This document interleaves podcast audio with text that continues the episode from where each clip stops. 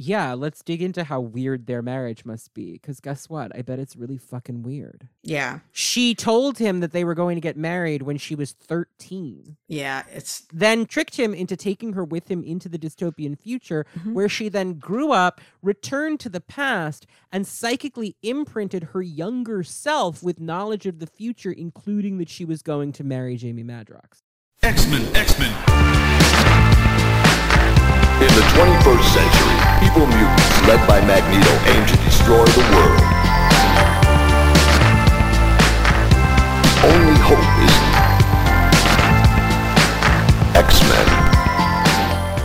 Welcome to Cerebro, the X Men podcast, where a homo and his friends dig deep into the history of Homo Superior. I'm your host, Connor Goldsmith, and with me today is Elana Levin, host of the Graphic Policy Radio podcast at the intersection of comics, politics, and social change, where they interview comics creators about their work and host roundtables with critics and activists since 2012.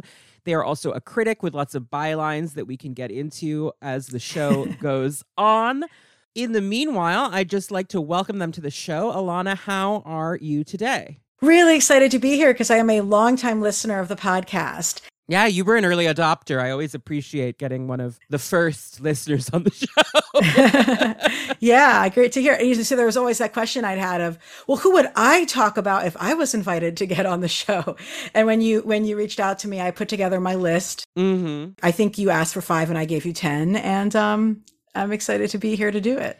Yeah, I mean, there was a lot of Madrox enthusiasm, and you are sort of known in the world of X Factor investigations, discourse, criticism. Uh, just so for newer people who were not in X Men fandom at the time, I've talked a couple times on this podcast about an unfortunate tirade, is sort of the only way I could put it, about Romani people that Peter David went on that has sort of tarnished, I would say, his legacy in comics because it was racist and offensive. Elana was present at the time and ended up writing the summary of it that went very viral because they were a big fan of X Factor investigations. So they went to the panel. it, it not only that, it was actually the New York Times' LGBTQ panel. Yeah, no, it was a big deal panel, but you also were a pre existing fan Yes, of his. So it was an unpleasant day, I would imagine. I really did not want to have to write. I'm a critic, not a journalist. I do Right. not want to have to do live coverage of the comics writer whose work I read the most of growing up, turning out to be a massive racist, was really not how I planned on spending my New York Comic Con. And yet there I was. There I was because people didn't want to report it. So it's funny because it's like, you know, I know you always talk to folks about their, their origins as a comic reader and like 90s X Factor, the uh, government agency, Val Cooper, The original PAD Yeah. run, yeah, with girl boss in chief Val Cooper. totally. That was my comic growing up, and I, I was really heartbroken to have to do that. yeah. And so this has been uh, getting ready to have these conversation with you has also been sort of the, the I hadn't really revisited any of this stuff since I'd finished reading it as it came out. Um, and so this was my opportunity to go back and take a, a look through a different a different lens and a different Yeah. awareness of uh, of this work. But you know, I, I just I I think I'm like one of three people who was like, oh, my favorite comic growing up was Peter David X Factor. Yes, I was a weird 13 year old. Yeah. I know a lot of people who feel that way, though. I mean, there's a reason that that run is so beloved, and a reason that when he came back to the book in mm-hmm. 2005, it became one of the most popular books at Marvel for a very long time, which is Yeah. Crazy. I mean, it had a cult following. It's not selling like, you know, Spider Man, but it was a passionate enough core base of fans that it ran for like a hundred and something issues. Yeah, I don't think people quite realize the sheer amount of X Factor that was written by Peter David is astonishing. Like he is a writer who has one writer written one ongoing title that showed up in the 80s, 90s, and 2000s. Like X Factor is like been a big work of Peter David, you know, and you know, there's a lot of different artists that have been through it. it's an interesting book also because Larry Strom and Joe Quesada, a lot of people who would become big, big names in the industry one of their first big titles that got a lot of attention was that early run in the 90s on Peter David's Yeah. X Factor. I mean, Stroman with that hair, uh, that's the Polaris I always think of to this day. Stroman's art is so stylish and edgy. It really like you would not have the same book without it. And I, it's a shame he couldn't stick around longer. Well, it goes to show how much the artist is critical to a book in a way that isn't all. I mean, you know, I'm preaching to the choir on this because you're a critic who also, you know, will talk about this, but Yeah. it is something I try to I like on this show I find myself falling into it like I talk about the such and such run and I I only mention the writer and sometimes I do that because there'll be as in this case like 20 artists on it Mhm. and it's Yeah. not feasible It's not to possible. but yeah. you look at a book like the Gerry Duggan Cable that just ended and like that is a Gerry Duggan and Phil Noto hmm book like there are books where you can do that Yeah. it is important to acknowledge that when you can and i try to Mhm. do it but yeah i mean it is wild how many from that first series and then the investigation series it's wild how many truly top tier particularly very stylized artists were on this book because as it evolved into its final form you know the form that became this really popular book as x factor investigations in the aughts you look at a lot of that art and it didn't look like a marvel comic it looked like a vertigo book it looked like hellblazer it was noir Yeah. I mean, that was the thing. Like, I started reading the X Factor investigations. It had already been underway for, I'm not quite sure, maybe a year. mm-hmm I am going back and, and reading stuff that had been released. And the thing that people I th- think don't necessarily recall is that it came out of a Marvel Knights series, which was the Yeah. Madrox miniseries. yep And so that particular style, which was this like edgy turn of the millennium noir visual graphic style was fresh and unique at that time. And if you were looking for something with that tone, like this was actually coming in from there. So I had, I, I went back and read them. I, I had missed the Marvel Knights series. I read, I read it like a few years after it began to come out. But, you know, for me, basically, I had been a fairly solitary comics reader for a lot of my life. And then, I'll, and then I had like no money at all because I was a broke young adult. And then I was only able to get into the X Factor run when I like started to have friends who were also comics readers and I could pillage their collections. So I kind of returned to it through there. And it, it in my mind, I was getting into it when I was also reading like the Bendis Daredevil and stuff like the Bendis Maleev Daredevil or like the Jessica Jones. Yeah. It was a piece of that kind of work and it didn't it didn't feel like it was coming in from the x-men side of the world and the stories didn't uh, did, there weren't that there wasn't all of that much of a crossover there and stylistically it was so different and the art was so different. That's the real thing is that this was a time period for the X-Men where following the story of the X-Men became very very complicated. And it's funny because the decimation was supposed to simplify Marvel's mutant world, right? Like it was Mm. Quesada and company deciding we have too many mutant characters. yeah perhaps in part because Fox owns the rights to any new mutant characters, but Mhm. also just in general, the X universe is taking up too much real estate. So it was like, we're going to significantly cut it down to just the characters that matter. That's the premise behind the decimation. But the plot then becomes very complicated and starts shifting through several books at once. You have the Kyle and Yost X Force, the Black Ops book, where a lot of Rahne's plot kind of dips between the two for a long Mm. time. Because Rain is in the Madrox miniseries Yes. and then is in the beginning of X Factor investigations, but then futzes off to X Force around Messiah Complex and is gone for a while. And then she comes back pregnant. Mhm. That's the only real crossover that this book really has.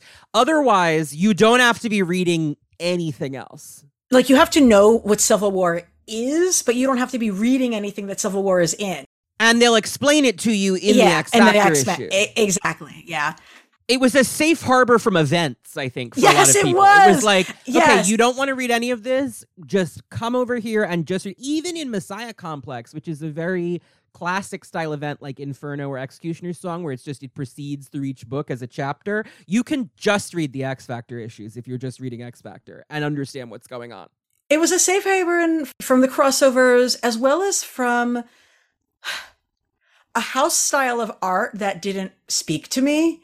And, you know, there were lots of comics coming out with this style at that time, but it still was a minority mm-hmm. of the mm-hmm. overall mainstream output. And I just didn't like the the standard house style that was the Greg out. Land thing that was yeah, happening the at the time. Thing was we so have to be honest about it. We all know what we're talking about. It was so tacky and ugly, and like not good tacky. Just to be clear, like the bad no, kind. I think honestly that it was a big part of the downswing of the X Men. Honestly, mm-hmm. was that art, and like they when and they like assigned some amazing writers to him like they were trying to bring them down like it felt like sabotage it really mm-hmm. was, it was wild like, you intellectual folks who read you know gillen and al ewing you're going to read this freaking Greg Land art of like tracings from vivid videos from 1990s. Right. Because you like their writing so much. And we're just like, but these like feminist writers are being saddled with this extremely sexist art. Why are you doing this to me? It really messes up so many stories. I mean, in the uh in the Pixie episode, I talked mm. about how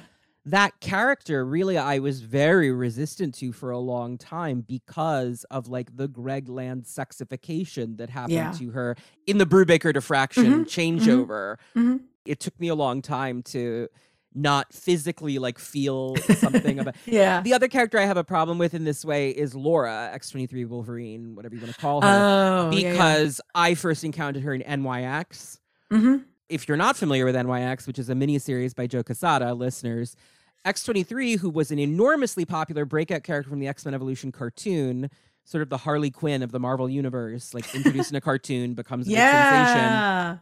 But when they introduced her to the comics, it was as like a sex trafficked teenage prostitute. So mm-hmm. I found that really off putting and it felt like men writing this weird fetishistic thing. And I was like, no, thank you. So yeah. those are two characters that were sort of the biggest, I guess, you know, armor because of the Whedon cachet was the other one, but sort of the three younger characters who sort of headlined that era. Two of them I was so kind of put off by because of the way I had been introduced to them, mm-hmm. feeling creepy. And then one of them I was put off by because I didn't like the Whedon run. So all three of them were kind of rough going for me. But that sort of brings us back to X Factor investigations because, man, it's easy to understand why people loved this book. I liked it for the first 30 odd issues, I would say. Basically, I dropped it when he absorbed the baby. Oh, I have. So I, it's been interesting listening to the show and sort of getting everybody's everybody on everybody feels like I'm pretty sure that everybody who's ever been on the show, except for me, like always hated Peter David is kind of how it sounds. No, we've That's had okay. people. Like, we've had no, we've had people on who really love that. Ni- I mean, I love that '90s run, the original. Yeah. Okay. Tini Howard, who was the very first guest on this show, right? X Factor Investigations was a huge huge influence. That's true. Her, yeah, which I assume is part of why she's now writing a book that stars Monet and Jamie. Right. Right. So, right. Okay. I think that for a lot of people, this book was hugely popular, hugely beloved. It takes a really sharp right turn at Messiah Complex, I would say. Oh yeah. No, but I was but but I was gonna say though, is for me, I really, really hate when they saddle female characters with a baby. with like surprise babies. Yeah. and so on balance my aversion for like i'm sorry she would have had an abortion just like most people do. Well yes. To me to, i mean like i know she's catholic but guess what? They have them too just as much as literally every other demographic. It actually would have been interesting to explore that given that she's irish and at the time this comic came out it was still illegal. legalized yet. Yeah but so the thing is, like, I was just so glad to not have to have another freaking pregnancy story. I was fine with it. So it's like, I understand people's complaints. But to me, ultimately, if my number one goal was no more like inappropriately not planned babies, then there I am. Like, yes, excellent. Here's the thing I am with you 95% of the time, I would say. Like, they need to get rid of Jubilee's baby, in my opinion. Oh, Jubilee has had a baby now for six years, yeah, and it's still a baby. But that's they kind of. Oh, it's true. Okay. But the problem with babies is they can't age because it ages everyone around them. I just think that with Jubilee, it feels like it's a choice in a way that This one, which was sort of just like, I guess women's bodies get pregnant sometimes, which they do, and then they address no, it by Jubilee having made an affirmative choice. Right, Jubilee made it for absolutely. exactly. So I'm actually don't mind it for her. No, I'm not saying it was necessarily a bad story beat for Jubilee. Mhm. I just think that six years later, I've just been rereading a lot of Jubilee stuff because Jubilee's on the docket. Yeah, coming up. That's right. Yeah. Oh, actually, before we get really in deep, a couple bits of business real quick.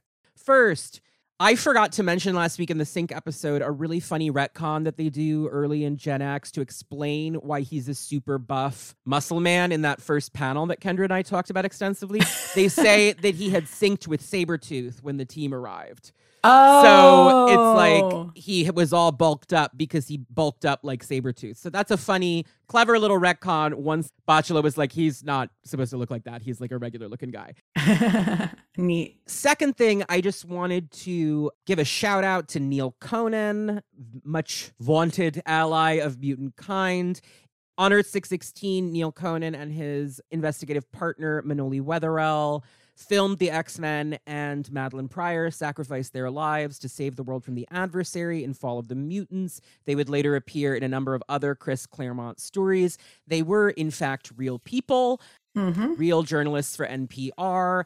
Neal Conan worked at NPR for 36 years and spent 11 years as the host of Talk of the Nation. He died just recently at age 71 of cancer. May his memory be a blessing. Yeah. As everybody who listens to this podcast knows, I'm a big Manoli Wetherell head in terms of like the fictional character based on her, and Neal was a big part of that. They were, to me, fascinating little supporting characters when I was Mhm. a kid, and I had no idea that they were real people. So I was fascinated to learn that as I got older, and I am sorry to hear that Mr. Yeah. Conan has passed.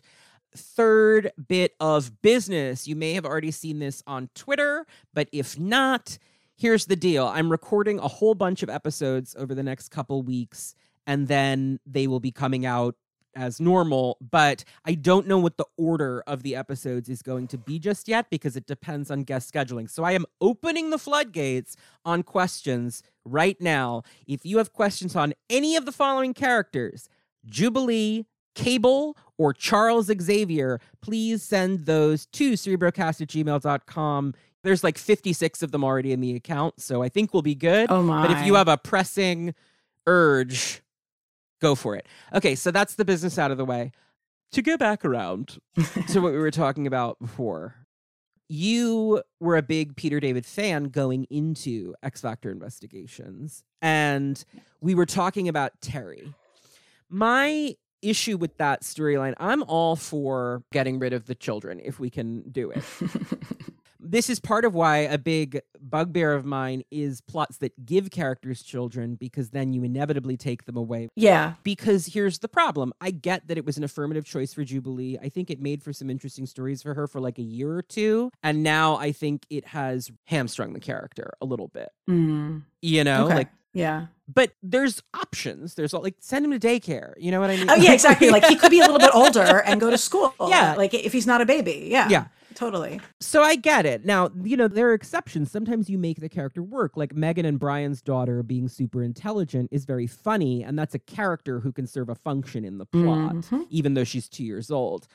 It's harder with babies. That's why you have cable. That's why you have all these Yeah. characters who were babies who then got sent to the future and sent back. Or whatever, sent to an alternate dimension, or that's why Illyana ages up. That's why Layla Miller ages up to get to the real meat of this Oh. episode preemptively. Yeah. There are a number of reasons Layla Miller ages up, but one of them Yeah. is that at a certain point, she would have been stuck at Perma 13 unless they did a soap opera time jump because if a character ages, it means the other characters age. This is the New Mutants problem. This is the Kate Mhm. Pride problem. Now that Kate Pryde and the New Mutants should be about 30, logically, the original X Men should be in their 50s. But Marvel doesn't want to do that. So it starts to become awkward. And I think that child characters suffer the most from that. The Academy X Mhm. kids have been 18 now for 20 years. Yeah, and I still don't know their names. Same. I'm still like, oh, every now and then, like I'm introduced to a new one and it feels like a prank. I'm like, match tag? Who are these people? yeah, totally. Because I went back and Uh. reread some stuff for the Pixie episode. And I was like, I simply have never heard of. Any of you. Well, you talk a lot about different generations of X Men readers that came in.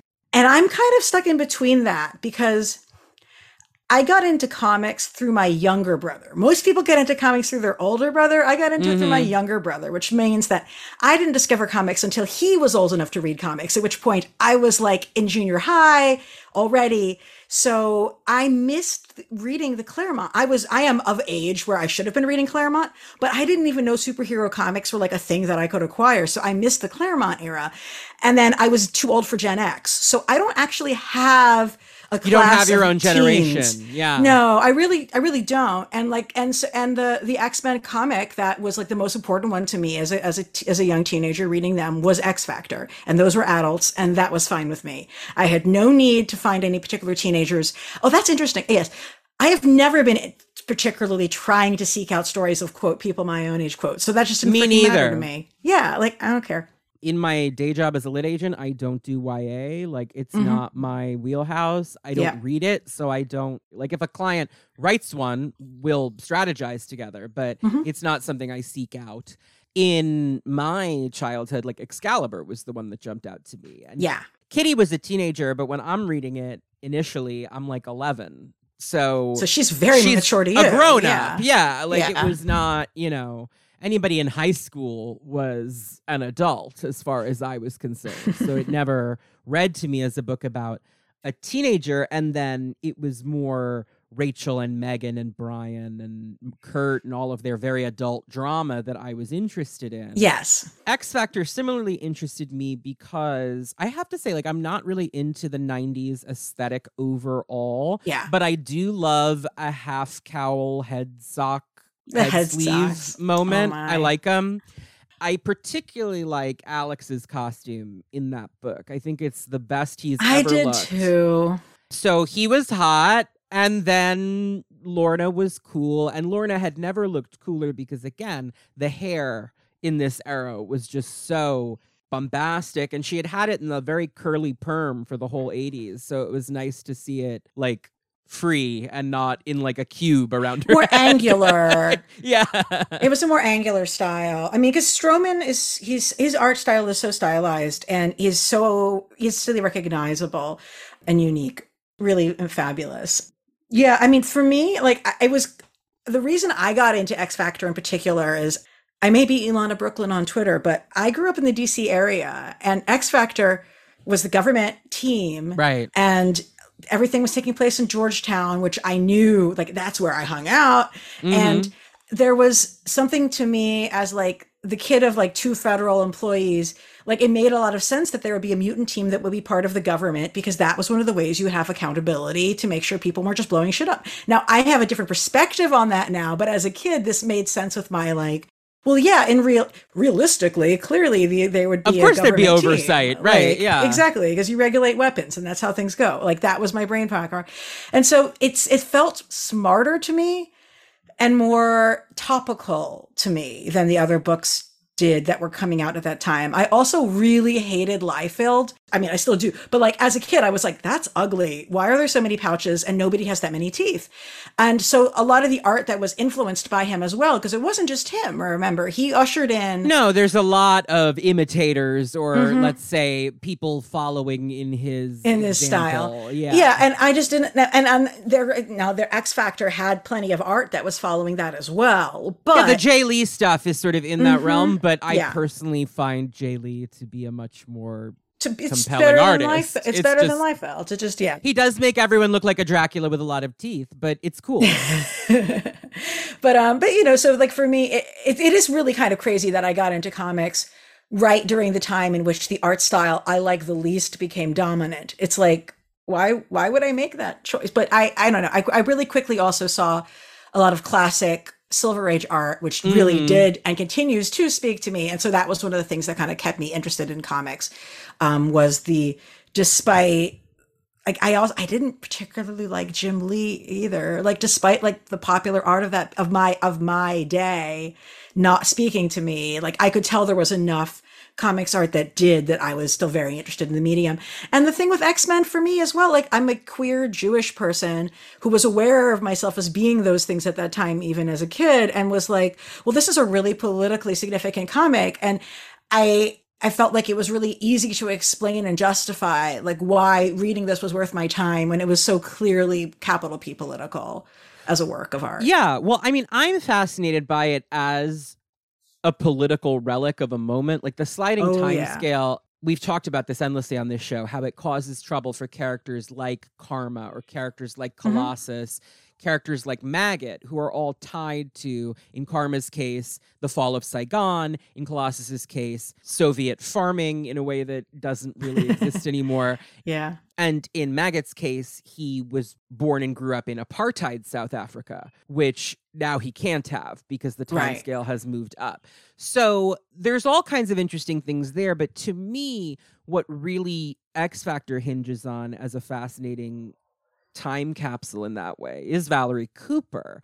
Because if you look at when Valerie Cooper is introduced, it's as the special assistant to Ronald Reagan. Mm-hmm. She is Ronald Reagan's advisor on mutant affairs. Mutant affairs. Now, I've chosen to, and we'll dig deeper into this in the Valerie Cooper episode, which is coming at some point. I have the guest, and it's going to be fun. But Oh, sweet. the thing about Val is that, like, is she a Republican? Is she like one of those Democrats who works with any administration? Like, is she a third way type? I think in the 90s is where she fits best because she's very much a Clinton Yeah. Democrat. Mm-hmm. It makes perfect sense that the Clinton administration would hire the same mutant affairs liaison as the Reagan administration Yes. Yes. because it's about compromise, right? And Mhm. like they, you know, that was the whole philosophy. So I think it's just a really interesting book because that initial run, it all is happening under the shadow of the legacy virus Mhm. because it's after Executioner's Song through the end of David's initial tenure on that book. The legacy virus is out and about. Right after David leaves, it is Jamie Madrox who is infected, which we'll Yep. get to when Scott Lobdell and J.M. DeMatteis were filling in for a while. And the whole time you're thinking about, like, all right, guys, we need to figure out our response to the legacy virus. And the government official coordinating the team is from the Reagan administration. There's just a lot of, like, Valerie Cooper's failure to handle the legacy virus is in many ways the comics page finally taking the Reagan administration to task for failing to handle AIDS. Yeah. And as much as I think the legacy virus plot is a mess and, you know, allegorically has a lot of problems as a metaphor for the AIDS Mhm. crisis, that's cool. The problem that you then run into, though, is that David is very sympathetic to Valerie Cooper. Yeah. And we become sympathetic to Valerie Cooper because she's not a bad person. She's not a great person, but she's someone who seems to have good intentions. We get some of her interiority. This is not a Valerie Cooper episode, No. but it is just a really fascinating time capsule moment to see this sort of progressive character at the time who is now so retrograde in how she approaches all these situations. But to be clear, the team leaves her. they do. the team is like we can't trust you and they hold her accountable for like letting the mutant deaths happen i you know the thing also with like the thing i would also say with legacy virus as much as it's like a completely clumsy and like there's all kinds of levels in which it could be extremely offensive. Like as like a, a young person reading it at the time it all felt very smart to me Sure, me too, because I was six. exactly it's Yeah. exactly as smart as you are as, as you are young child you know what i mean Yeah, I was So- like, oh, they can't talk about AIDS, so they're doing this. How clever! Because I'm seven years old or whatever. But you know, So at the time, I was like, "See, this is topical. This is valid. Like, this is completely okay for me to be spending time and an emotional investment in this comic. It's not Yeah. stupid."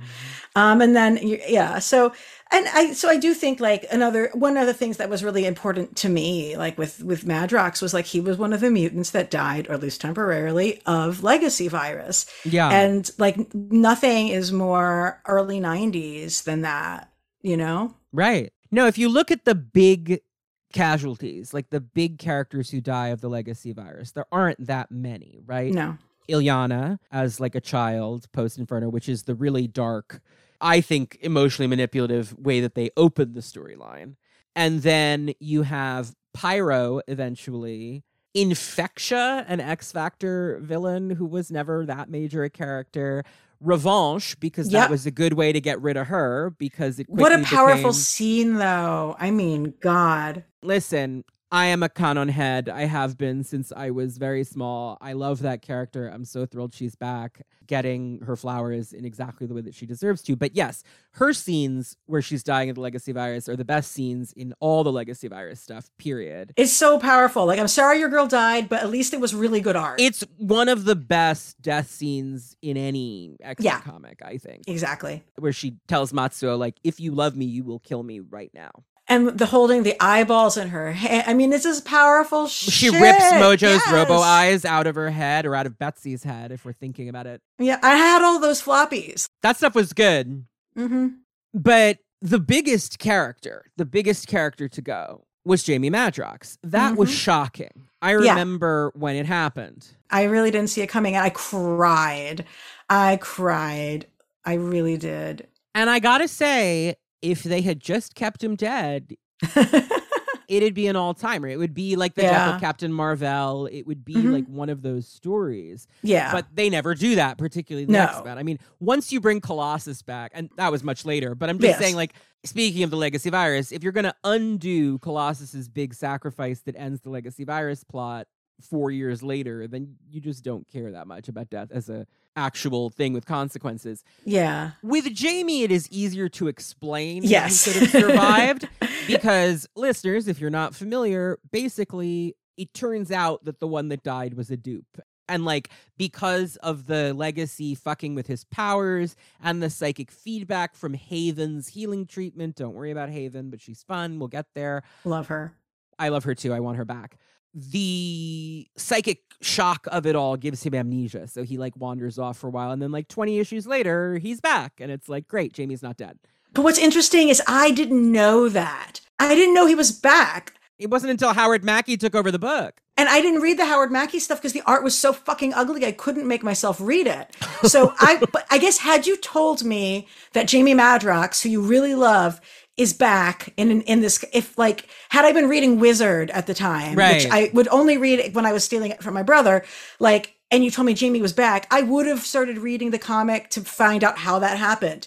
But by looking on the cover, just I was like, ew, this is such ugly art. And like that whole era when comics were switching from uh, being printed on newsprint to being printed on glossy, and the, Yeah. the, the, the dawn of um, Look at all the colors col- we can do. So yeah. fucking ugly. Hideous. That is an underrated reason that is not talked about enough for why late Well, the art is so bad. comics are so mostly Heinous. difficult to read Yeah. because everybody suddenly had a drastically expanded color palette and just did too much with it. yeah. They really did too much with it, and the materials changed faster than people could really adapt to understand how to make art that would work with it. So, yeah, so I had no idea that Jamie, so for all Elana knew, Jamie died from legacy virus, and then at some point in time in the year 2000, there was a noir comic about him, and that was my understanding. And I had no problems with him being back, because I'm like, yeah, he's multiple man, also it's comics, whatever. That's the thing about Madrox specifically, because this has now happened like four more times that Jamie dies and it's incredibly tragic, and then one of the dupes pops up and is like, I'm Jamie now. It gets to a point where when he was the first victim to die of Mpox during the Inhumans versus X Men period, He was? Oh, God. he was the first to go. And I Ah. just looked at the person I was talking to and I was like, well, he'll be back in like two years. They- They've done this so many times. It might not even have even taken that long. no. Good God. Oh, actually, I guess it took a bit because it was he was dead from Death of X until the Rosenberg mini, I think. Yeah. Yeah. So Anyway, the point is, this is a character who therefore is confusing because he's constantly being retconned into a dupe. Like, if there's any plot that you don't like or that you want to get rid of, you retcon that the real Jamie, quote unquote, was somewhere else at the time. And that just there is no real Jamie, is the well, thing. right. That's the question. It's hard for me to say like, oh, I'm a fan of Madrox. I'm not a fan of him in the sense that I'm like, what a great person that we love. It's like, no, I'm interested in stories that he's in because people have used him in genres and in spaces that I find interesting. And he inherently, by the nature of his powers, raises interesting questions for us to like talk about. Yeah, ontological questions, existential Exactly. questions. Exactly. What does it mean to be real? I Mhm. find him interesting in the same way, to some extent, that I find Madelyne Pryor interesting, right? Which is like, I am of the opinion that Madelyne Pryor is a real person. There are arguments that Yeah. have been made to the contrary. I'm of the opinion that Strife is a real person. Yes, these are real people. These are real people. What does it mean that these dupes, because initially they really are just drones that have the same Yeah. mind as him. But as it goes on, and this is Peter David who develops Mhm. this pretty abruptly, yeah, in the, ni- they the start early 90s. to manifest different personalities. personalities. Yeah. And it is made clear in that 90s run that there is a Jamie Prime who can overpower the others. And that some of them are manifesting specific sides of his personality. Yes. That gets deeply expanded upon in X Factor investigations. Yeah. I mean, you can kind of, I guess, wave off like, oh, the legacy virus messed with my powers, but like the version of Multiple Man you get in X Factor investigations, where every single dupe is a distinct facet of his personality, is not something you had before. But when he was dying of the legacy virus, he instinctively split into three people, and one of Mhm. them was aggressive, one of them was like more normal, and the other one, who everybody thought was Jamie Prime, was cowardly and had the virus. Yeah. He's very avoidant, Yeah. handling his problems by avoiding them, which is one of the more popular problems of the character. Like, yes, many Jamies suffer from that particular tendency. Right. And so when that one died, it really did feel like he had actually died. You know, Haven fails to heal him. And it's Mhm. now, then when you look back, you're like, oh, well, but it was a dupe. So of course Haven failed to heal him. It's not, she wasn't working with what she thought she was working with. Right. Yeah. Also, Haven is like under a lot of mistaken Beliefs. beliefs. Yes. So that's, you know, it could have been something else that caused the problem. But like she healed Rahne, you know what I mean? So like Mhm. she can Yep. clearly do it. So I guess like I think what makes the most sense a little bit to get people in because this is like such a long and winding weird road is to kind of start at the beginning and talk about how this character entered the world of the X-Men which is in a very peculiar way. He is the antagonist of Giant Size Fantastic Four number four, which is 1975. It's Len Wein and Chris Claremont co writing. It's drawn by John Buscema. It's a really beautiful issue. And we get his whole little backstory, which is that his mutant power manifested from birth when he was slapped on the ass by the doctor at the delivery, he split into two babies. And it became clear immediately that something was amiss because his power is to create an exact duplicate of himself, including any clothes he's wearing when he is physically struck. As it so happens, his father, Dr. Daniel Madrox, is, of course, a nuclear physicist because back then that was still where all this came from. Charles Xavier turns out to be an old friend of Dr. Madrox's and arranges for the Madroxes to hide out on a farm in Kansas where no one will discover them, which is an odd solution, in my opinion. As they often are. Yeah, it's like this is just to explain why he wasn't one of the original X Men, right? Like there has to be a justification for why he wasn't there. So it's like, oh, we figured it'd be safer if he could grow up without attention. Someone designs a special suit that keeps his mutant power from working, and he has to wear it all the time. And then a tornado goes through the farm and kills his parents. So he just keeps working the farm. He has no friends. He's been isolated his entire life. This is something that I think is actually important to the character. Mhm. Going forward. And Peter David will bring that out in the examinations issue that's so famous, where they all talk to Doc Samson. Both of them. Yeah, and they all admit all of the X Factor members admit something painful to Samson by the end of the issue. And the thing that Jamie admits is that he feels compelled to be a jokester, to be chatty, to be funny because he was alone his entire life and he's terrified of ever being alone again.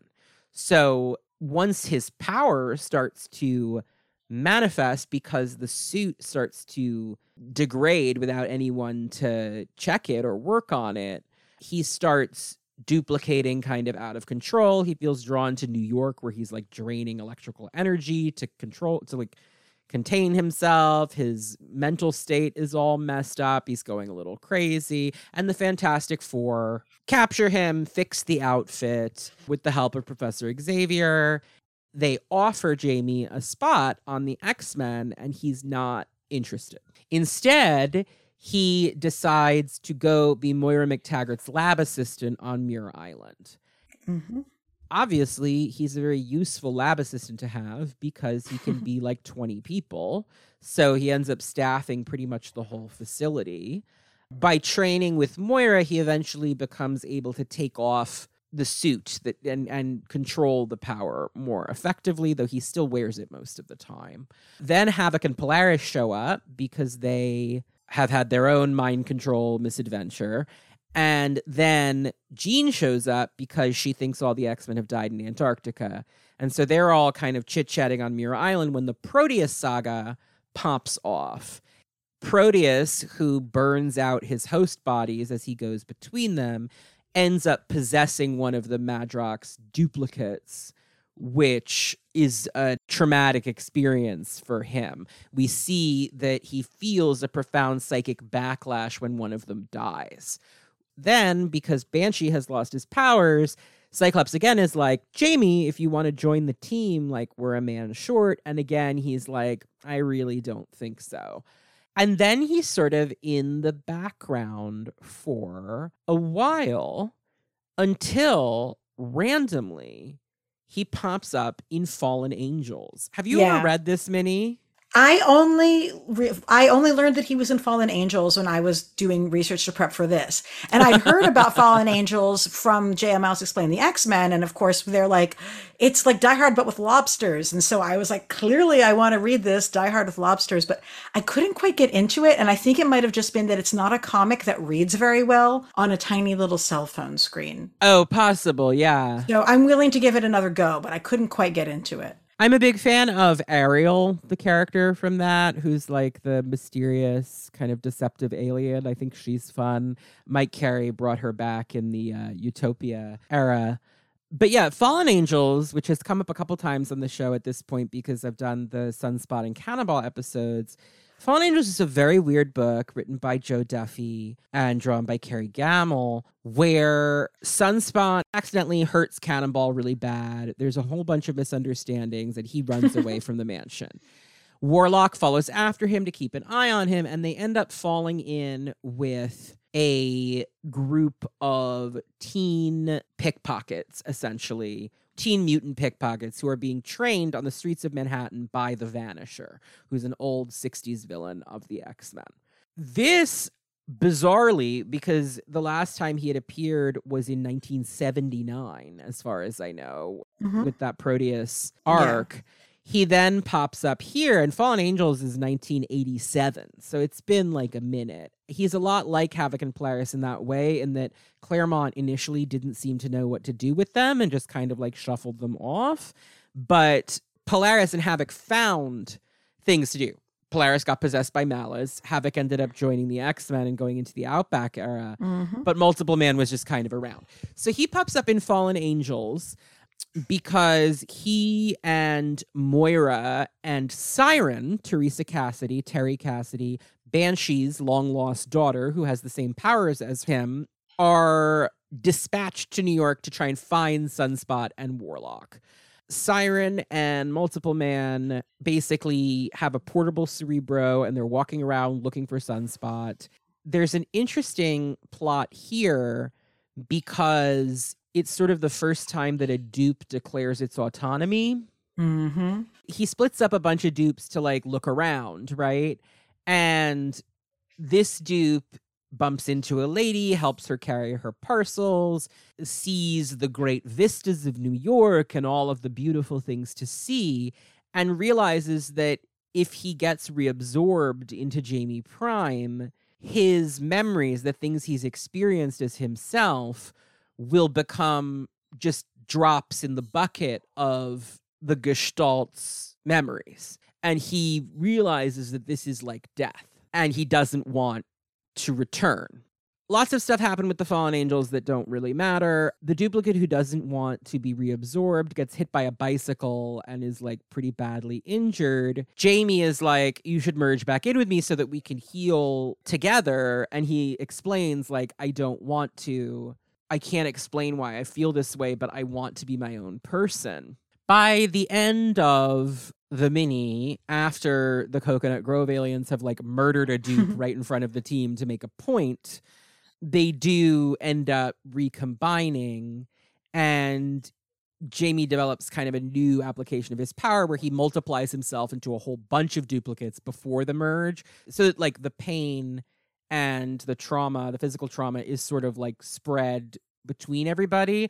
But unfortunately, this does mean that the memories that this dupe wanted to preserve are sort of split into 20 pieces and kind of lost in the din. So it's kind of a tragic story. Over the course of this story, Madrox and Siren get closer and closer and become really good friends. And after Sunspot decides, okay, I have to leave the Fallen Angels, this is not good for me, and he and Warlock get out. Siren and Madrox decide to stay with the team in the hopes that they can counterbalance the Vanishers' evil leanings and keep these teens on the straight and narrow, as it were. Fallen Angels 2 never came together, so quickly in the background, without much explanation, Jamie and Siren end up back on Muir Island with Moira that is where the Muir Island saga happens, where the Shadow King has transformed Moira into slutty Moira, who wears her little leather mini skirts and has big crazy hair. Jamie is also possessed. Basically, the Shadow King has possessed Legion, and Legion is an Omega level threat with all kinds of powers. So he starts taking over the whole island. And so he takes over Siren and Lorna and Jamie they're sort of forced to fight the X-Men. Doesn't really matter. This is a storyline that gets glossed over for the most part because Claremont ran into a lot of problems with editorial and it all got kind of changed midstream and it doesn't make a whole lot of sense. The key to that event is that it recombines X Factor and X Men into one team, which leads Yeah. to the 1991 relaunch, the Claremont Lee relaunch with the blue team and the gold team, where the original five X Men who had become X Factor are now reintegrated into the team, which leaves the title, literally the title of the book, X Factor, vacant, but also leaves in universe the mantle of X Factor vacant. Freedom Force, in other elements of the Muir Island saga, has disbanded essentially at this point. So Val Cooper is like, well, wait, I need a new government team and convinces Havoc and Polaris to head up this new government run X Factor with a couple of supporting characters who have never previously, apart from Wolfsbane, been that big a deal in X Men books. So it's Quicksilver, who had been on the Avengers for a long time, but was originally obviously an X Men character, but like he and the Scarlet Witch had shunted off to Avengers Mhm. pretty quickly. It brings him back to the X Men books. Strong guy, Guido Carosella, who was just a character that Peter David seemed to really like. He was just Lila Cheney's bodyguard, like not a, you know, super important character. And Multiple Man, who, as we're sort of outlining here, outside of Fallen Angels, had never really had a heroic story or moment. So it's an odd team. But for some reason, it worked. I mean, what was it about Madrox in that book that really drew you into him? I think, I- mean, honestly, like one of the things was the, like he had cool hair that was of the time period. And I really resented when like people would draw out of fashion stuff basically and like they did a reasonably decent job of maintaining his style to my understanding as a young teenager of the moment with his trench coat and whatnot um, but I, I, what I found really compelling was there was something inherently philosophical about this character's existence. Um, like the question of who counts as a person, when is he in control of himself? The more you read into it and the more you deal with like people treating him and the dupe says disposable in some ways, like it just poses so many interesting questions. And I think also there was something about the, you know, th- this is true for him and Guido. Like there's like the Pagliacci, like Tears of the Clown thing that they both mm-hmm. have going on. That is like, wait, you have two people on your team whose shtick that is? But in reality, it is a very common thing, period. So I suppose it's not unrealistic that there's two people in your team with that same thing. Yeah, it is unusual to have more than one on a small superhero team, though. And I do think that part of why Jamie gets written out is that first of all, his power is maybe a little too useful mm-hmm. and complicated. Like, eh, you know, I can see it being daunting for a writer who, you know, isn't necessarily personally invested in the character after the changeover from Peter David to Lobdell and DeMatteis. And I don't mm-hmm. know what they thought about Jamie Madrox, but I could see them being like, God, this character's power is such a headache, you know? But also, you already have the jokester comic relief character because you have Strong Guy. But it's not just a ghost comic; it's just a comic character who's performing it as because there's deep their... sadness exactly. inside, right? But like Iceman in that way, like you know, like yeah, there is a real problem going on at core that mm-hmm. they're covering up by being the class clown. Yeah, and like I and I, I I felt bad for him, like I felt compassion, and you have like Alex who like is the shittiest team leader, and I resented the fact that Alex wasn't. Alex was only in charge of X Factor because he was a white man whose last name was Summers. Yeah. And it was so clear the entire time that he did not want to be in charge and was not qualified to be in charge. At all. At all. But like, you know, Alex tells him like suck it up when his dupe gets murdered. Like people treat him like completely callously and abusively in ways that are like just really clear if you're like reading it and they just dismiss his pain um, you know he's has a lot of pop culture savviness that's written into him and peter david does that for a lot of his characters but jamie does hold a lot of that himself you know, you're like, he likes Motown, he likes the Muppets. And I'm like, I like Motown and I like the Muppets. Well, when you think about it, he grew up for the first 18 at least years of his life in complete isolation. So the television is probably the you know he's actually in that way a lot like Meggan right from Excalibur. He also had like a teaching computer that Professor Xavier gave his family. So he had like educational lessons or whatever. Mm-hmm. So he's not uneducated in the way that Meggan is when we meet her, but similarly like raised by TV, which is then something that David in X Factor Investigations years later really emphasizes. Like I always think of that scene where he it's after he and Layla have sex for the first time because she's a grown up now, to be clear. So it's totally okay. So it's totally okay, even though she was a child four issues ago. He tells her about Terry's baby the baby he had with Terry that then he absorbed. And he starts crying and he's like, Oh my God, this is so embarrassing. And she's like, No, it's not. Like, you can cry. And he's like, There's no crying in noir. Crying in noir, yeah. And she says, This isn't noir. This is like our real life, you know? Yeah. His desire to perform I think is a constant thing about the character to perform a pop culture archetype that he understands because that's how he interacts socially with other people because he wasn't mm-hmm. properly socialized. Yeah. So he's like, I am a character that you can interact with because you understand who I am. I'm this detective guy. Yeah. I think right now in X Corp, he's trying to be like Dr. House, right? you know, like he's doing a different kind of procedural where he's like scientist procedural. Right, right. No, yeah, he's always been really interested in genres and he assigns himself like so he's has this noir period that he's really into. And yeah, like now he's in his doctor. I think that's a great that's a great comparison. But like that was also one of the big draws for me is I love noir. And so right. he's like obsessing, he's like in this genre.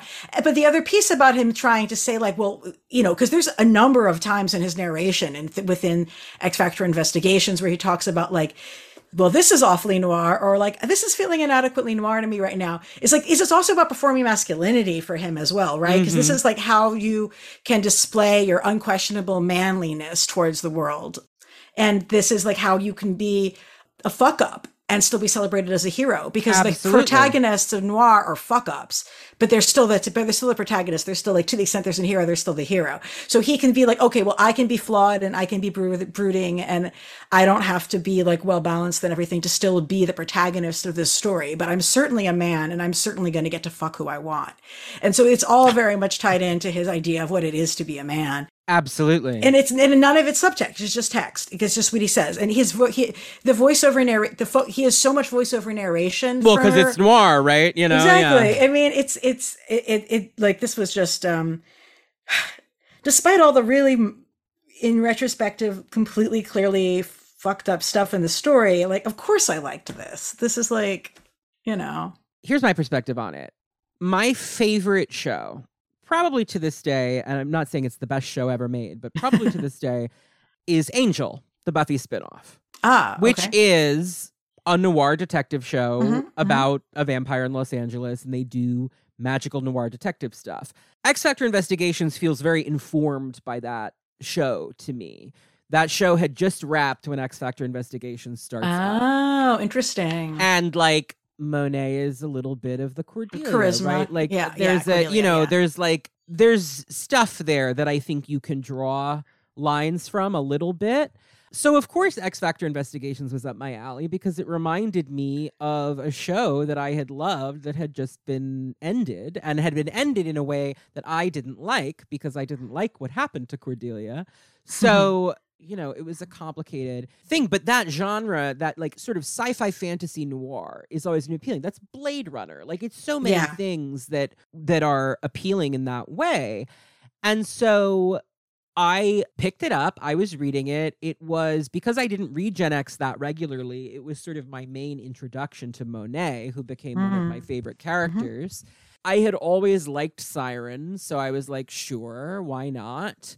And it was right after they had killed off Banshee in Deadly Genesis, which had really pissed me off. But they then did kind of a switcheroo where it's like we fridged the dad so that the daughter gets a storyline. Now, yeah this is to go back to Terry's baby for a minute, and I don't want to get too deep in the weeds because there is a Terry Cassidy episode on the horizon in the next couple months.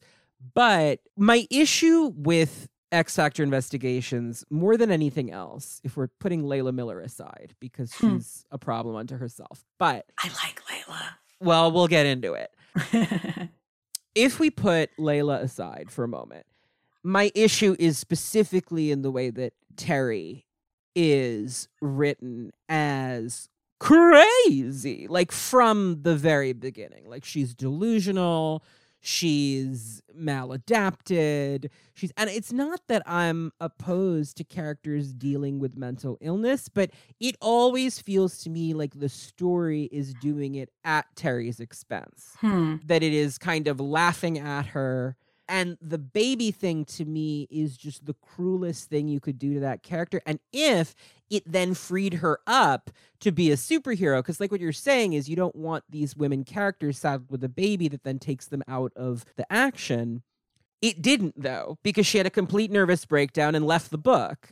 She comes back eventually, but then she pivots off into being the Morrigan and disappears into the night. Well, the thing is, though, like her refusal to admit that her dad was dead is actually not crazy. Like, especially in light of how we view. Well, yes, it's it, it now. right because she's actually correct. Yeah, He does eventually come back. Yep. Because of Yep. course he does. yeah. But in the story itself, that's not really how it's positioned.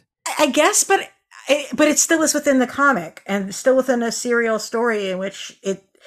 I, I can see the argument you're making, but it still to me seemed like, well, the comic knows he's going to come back too. This is a meta joke about how he's going to come back because he is, and he did. I don't know. I don't know. It's just the way that all of the other characters treat her about like it's there have been lots of throwaway jokes like that like you know peter quill being like i don't want to have to die and come back from the dead and kitty pryde is like you would hate being an x-man you're like there, it's one thing to just have throwaway jokes but she's so insistent and she's so disrespected by everyone around her and they all treat her like a crazy person in a way that i found I found it mean spirited, just what gets heaped on top of her over and over again over the course of that story. I find the writing of Rahne similarly kind of mean spirited. Oh. Rahne. I mean, Jesus. Yeah. And I don't even like that character, but a lot of the reasons I don't like that character are because of the way Peter David has written that character since the 90s. Because after New Mutants, he's sort of the architect of her storyline Yeah.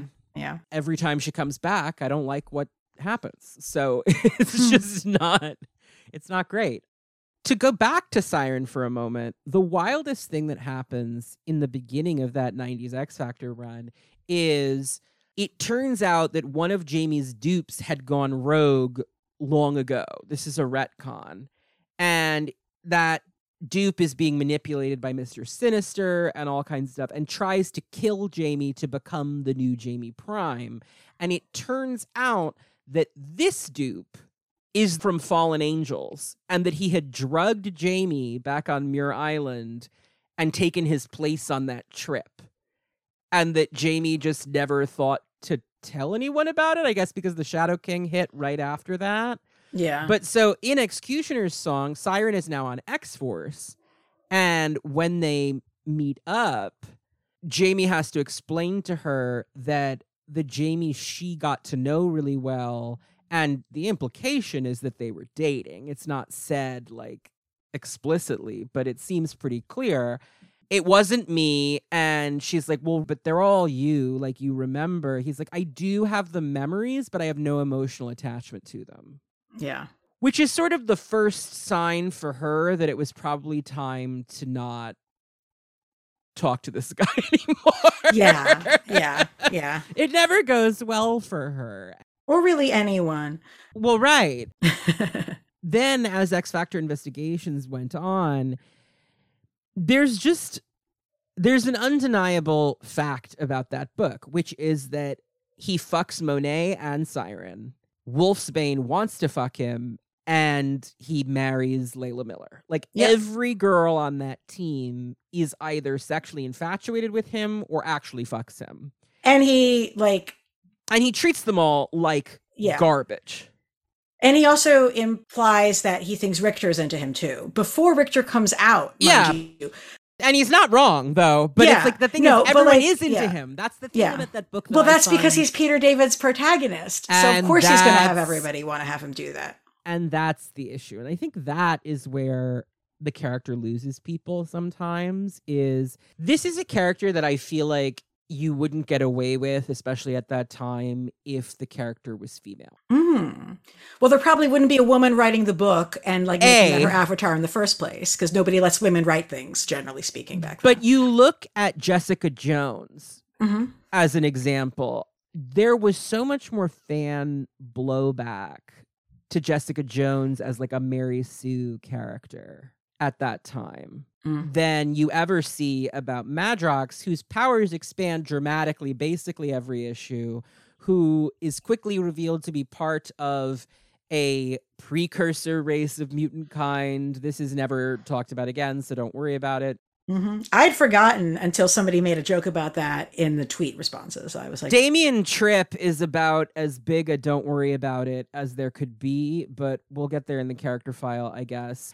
He becomes of cosmic significance, significance to the multiversal timelines, and everyone wants to fuck him, and it's just a lot. It's Mhm. a lot. Mhm. It worked for me up to a point, and then the book just to me got too mean. And I, I, it was the baby thing. I was like, this is like you've already tied her up with a ball gag and beaten the shit out of her. Like Terry goes through it in that book, and that's noir, right? But like, uh, it's this the violence against her specifically is always so visceral, and then to do that to her, I was just like, this is just at this point cruelty, and I don't want to read more of this. So I fell off for a long Yeah. time. I, I picked it back up when Havoc and Polaris showed up Hmm. Okay. and Layla was an adult and all kinds of weird shit was happening and I was not super crazy about that either but you know I read that for a while and then it pivoted into Hell Lords and I was out again cuz that plot is bananas This was the only X book I was reading at those times, except for New X Men. Morrison. Yeah, which I wasn't even, I didn't read it till it was in trade, really. Mm-hmm. So this was sort of the only ongoing X-Men books. I read I read I read it the whole way through, like including like yeah, like the hell stuff which was irritating. I was still just like I'm just too invested in this. I'm not going to stop reading it. Well, I mean, that's a Peter David thing, right? Like he can't help himself. Like Supergirl became all about hell. Every book he writes, they go to hell eventually. Just so weird because like we're Jews and like I was like, he's. Jewish. If- Like this is not. if he was like a really obsessive Catholic writer, I Yeah. would get it. But I'm like, what's the fascination, the fixation on Christian hell? It's like very well, it's exotic, I suppose. I guess it's just such a poor fit for these stories. Yeah, and I don't think it, it just doesn't make sense. It, it wasn't good. Here's the thing Claremont, and I think in part this is probably because of the comics code, Limbo, Illyana's realm, is exactly what you want. It's not hell from the Bible. It's a demon world that demons live in, and there's weird magic, and we can just roll with that. Mhm. Once you start going to literal hell, I just think it gets weird because it starts to presuppose Christianity as like a It's real. thing. Yeah, yeah. And that doesn't jive really with the Marvel universe where yes, Mhm. like there is like a, a you know, the one above all, like there there are things that are implied to be like the god Yahweh or whatever. But it's just too weird in the nitty. It's not a question you want to ask, right? Like I feel the same way about the whole arc to get Nightcrawler out of heaven in Amazing X-Men. I didn't like that at all. Yeah, it doesn't make sense in this world. With this, Layla becomes sort of, as she always is throughout this run, the avatar of the problem for me, which is that when her mutant power is finally revealed, it's that she has the ability to resurrect people if they've just died in front of her. Like there's a time limit, but they come back without their soul. And that opens so many questions to the point where now on Krakoa, readership is like, well, what about the soul? How does the soul factor into this? And the point is like, it doesn't because we're not dealing with the soul as a metaphysic.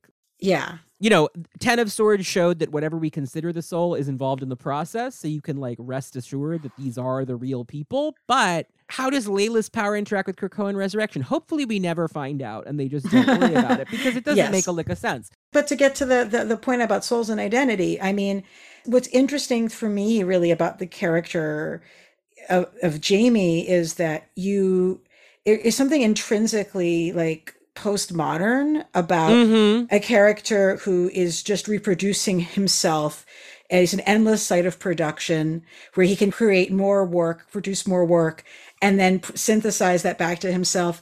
He is like endless, reproducible, and there is just no fixed individual identity. He's a scientist, he's a doctor, he's a priest, he's whatever he thinks he should be in that moment and can send himself off to do.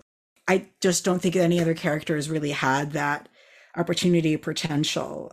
And I think it's interesting that most characters' response to him, except the, there's the characters who want to sleep with him because he's Peter David's protagonist and he's written to be that.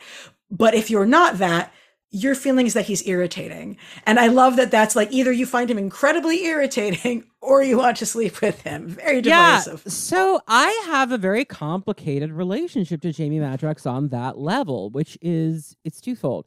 I mostly find him really irritating, but there is a sexual allure to him that is to me somewhat undeniable and I think that it starts with his power because if you are me, a gay kid reading this, the furtive appeal of a power where you could make five of yourself and then the five of you could do whatever you want together and it wouldn't be wrong and that's something he that's been played that. with a bunch Yeah, his character talks about this. Peter David has one of them ask the other one, if you and I were to, you know, would it be incest or masturbation or what?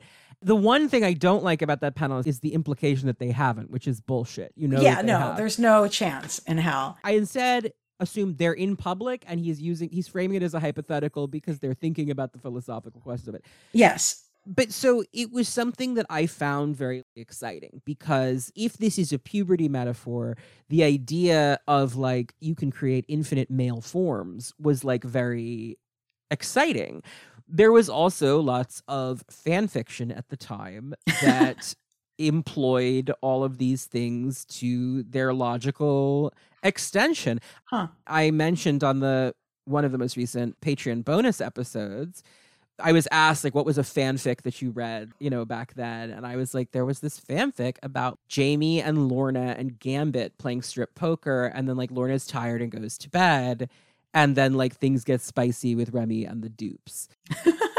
and I'm pretty gambivalent, as I've said on this show many times, I love it. but I quite enjoyed that story that I read at like 14 or whatever on the internet. And uh, it has, there is a fondness for Jamie Madrox that I can't quite let go of because he was this enticing sexual fantasy to me as like a young, you know, confusing, conflicted gay boy.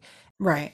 There's also the fact that in X Men The Last Stand, which was not a great movie, but he was in it, he was played by Eric Dane pre Grey's Anatomy and was extremely, extremely hot. So then that Huh. just compounded the. And he's evil in that. So he was just like, a, he was like a bad guy who was Eric Dane and could make like seven of himself. And I was like, mm, this is a. this I is never lot saw that movie because it looked really bad, but um, that's really funny. You know, you know, it's interesting because it's like I I mentioned like I was sort of a solitary comics fan. Like I didn't know a ton of other comics readers until like I met other people who were kind of into Vertigo stuff that I knew from the Mhm. goth scene. So I didn't have a ton of like X Men friends, and I certainly wasn't part of online communities around those things. I didn't have internet till I was in college. Like I'm old. So we like I mean other people I knew had internet, but I didn't have internet till I was in college. Gotcha.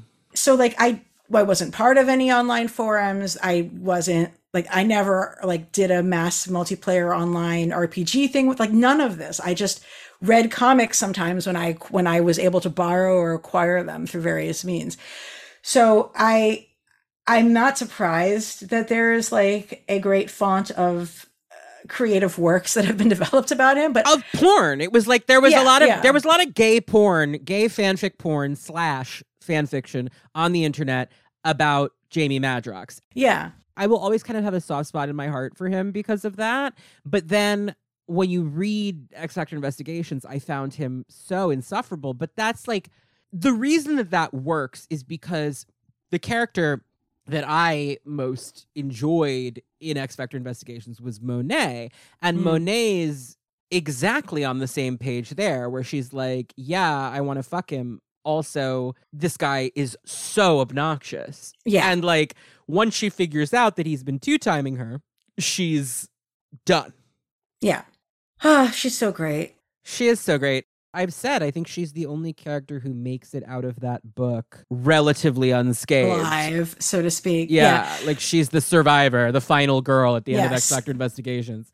But you know, the thing is, like, Peter David writes him making so many questions about his sexual capacity and his sexual attraction through Madrox and through X Factor investigations that there's like, you know, like if you were going to ask me, like, who's a top level character who you're like, this person is queer, what the fuck is wrong with you for not acknowledging it? He's not at the top of my list. But Peter David has him talking about that an awful lot. At a time when it was not normal for characters to be talking about that on the page. Exactly. And like prior to him having Richter and Shatterstar come together, he has him talking about that. And he has Madrox clock that Richter and Shatterstar are a thing, Are a and make a joke before about it yes. before it Yes, ever happened. like a while years before. before. Yeah.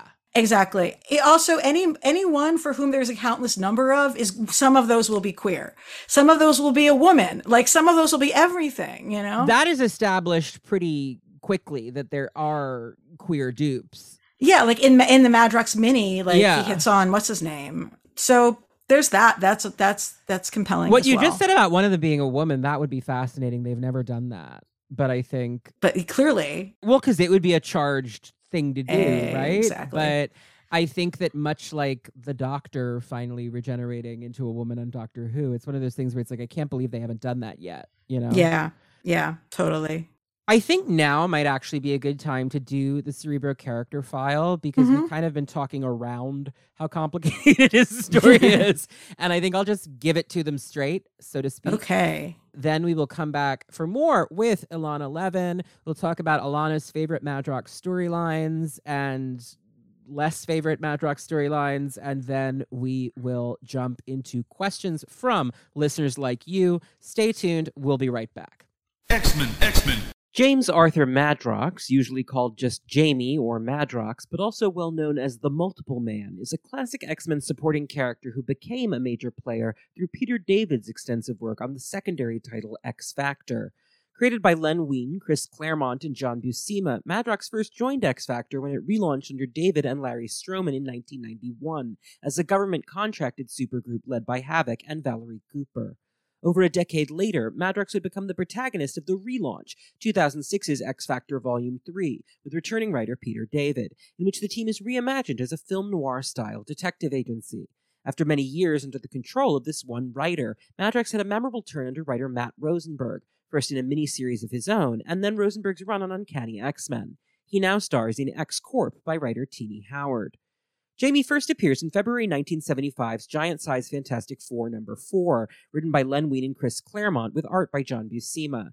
This issue came out only a few months before Wein and Dave Cockrum would revolutionize the X Men franchise forever with Giant Size X Men number 1. Initially conceived by Len Wein, Jamie was to have the name Jamie Xerox with a Z and two R's rather than Madrox, but there was concern that the Xerox Corporation would sue.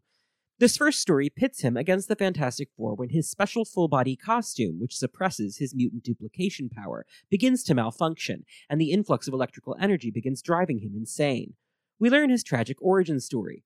Manifesting his mutation from birth, Jamie was taken to live on an isolated farm in Kansas by his parents, nuclear scientist Daniel Madrox and his wife Joan. Jamie's father was friends with Charles Xavier, who designed a special learning computer for Jamie and helped them get the containment suit in the first place. Growing up alone, save for his parents and the computer, Jamie was kept away from civilization to avoid drawing attention from anti mutant bigots. When a tornado blew through the farm and killed his parents, Jamie continued to work the land himself, miserable and alone. The suit eventually became faulty as no one was performing maintenance, and as it drew electrical energy from the world around him, he felt drawn in a fugue state all the way to New York City. Charles Xavier helps the Fantastic Four stop a horde of Madrox duplicates, and Reed Richards is able to repair the containment suit. Jamie trains for a bit with Professor Xavier, but isn't interested in joining the X Men. Instead, under new writer Chris Claremont, he becomes a laboratory assistant to the X Men's ally, Dr. Moira McTaggart, at the Muir Island Research Facility off the coast of Scotland. Eventually, Moira is able to help Jamie train his powers to the point that he no longer requires the containment suit to maintain control. He's happy not to be alone, and bonds first with Moira and then with former X Men Alex Summers and Lorna Dane, aka Havoc and Polaris, when they come to Muir Island to recuperate from a brainwashing ordeal. In 1979's famous Proteus arc, Moira's secret son, Kevin McTaggart, aka Proteus or Mutant X, manages to escape from the cell where Moira has imprisoned him for many years. Proteus is a dangerous reality warping mutant whose power is so great that he burned out his physical body. He must jump into the bodies of others to continue to have physical form, but these hosts quickly burn out and die themselves. One of Jamie's duplicates ends up hosting Proteus, and when it dies, Jamie suffers terrible psychic feedback. After the X Men defeat Proteus, Cyclops asks Jamie to join them, as Banshee is retiring due to an injury to his vocal cords. Jamie again declines and remains with Banshee and Moira on Muir Island, where he continues to be a one man staff for the laboratory. He hangs out in the background for years in this status quo until the 1987 miniseries Fallen Angels by Jo Duffy and Kerry Gammill, where he and Moira, accompanied by Banshee's daughter Theresa Terry Cassidy, aka Siren, a new resident of the Muir Island facility, travel to New York in an effort to find Sunspot and Warlock, two of the new mutants who have gone missing. Using a portable Cerebro device, Jamie and Terry scour the city, with Jamie widening the search by duplicating. One of his dupes has a number of meaningful experiences in the city and realizes it doesn't want to be reintegrated into Jamie Prime, as this would be tantamount to death. Terry and Jamie manage to find Sunspot and Warlock with the street gang called the Fallen Angels, who help recover the rogue duplicate after he's badly injured. Jamie understands the dupe's request not to be reabsorbed, even if it means he can't heal the dupe's injuries. This injured Jamie is later struck during an altercation with the aliens of the Coconut Grove, don't worry about it, and produces a dupe of his own, suggesting that Jamie Prime is not the only Jamie who can duplicate. The aliens slay the new dupe to make a point, and the injured dupe realizes he's being selfish and agrees to be reabsorbed.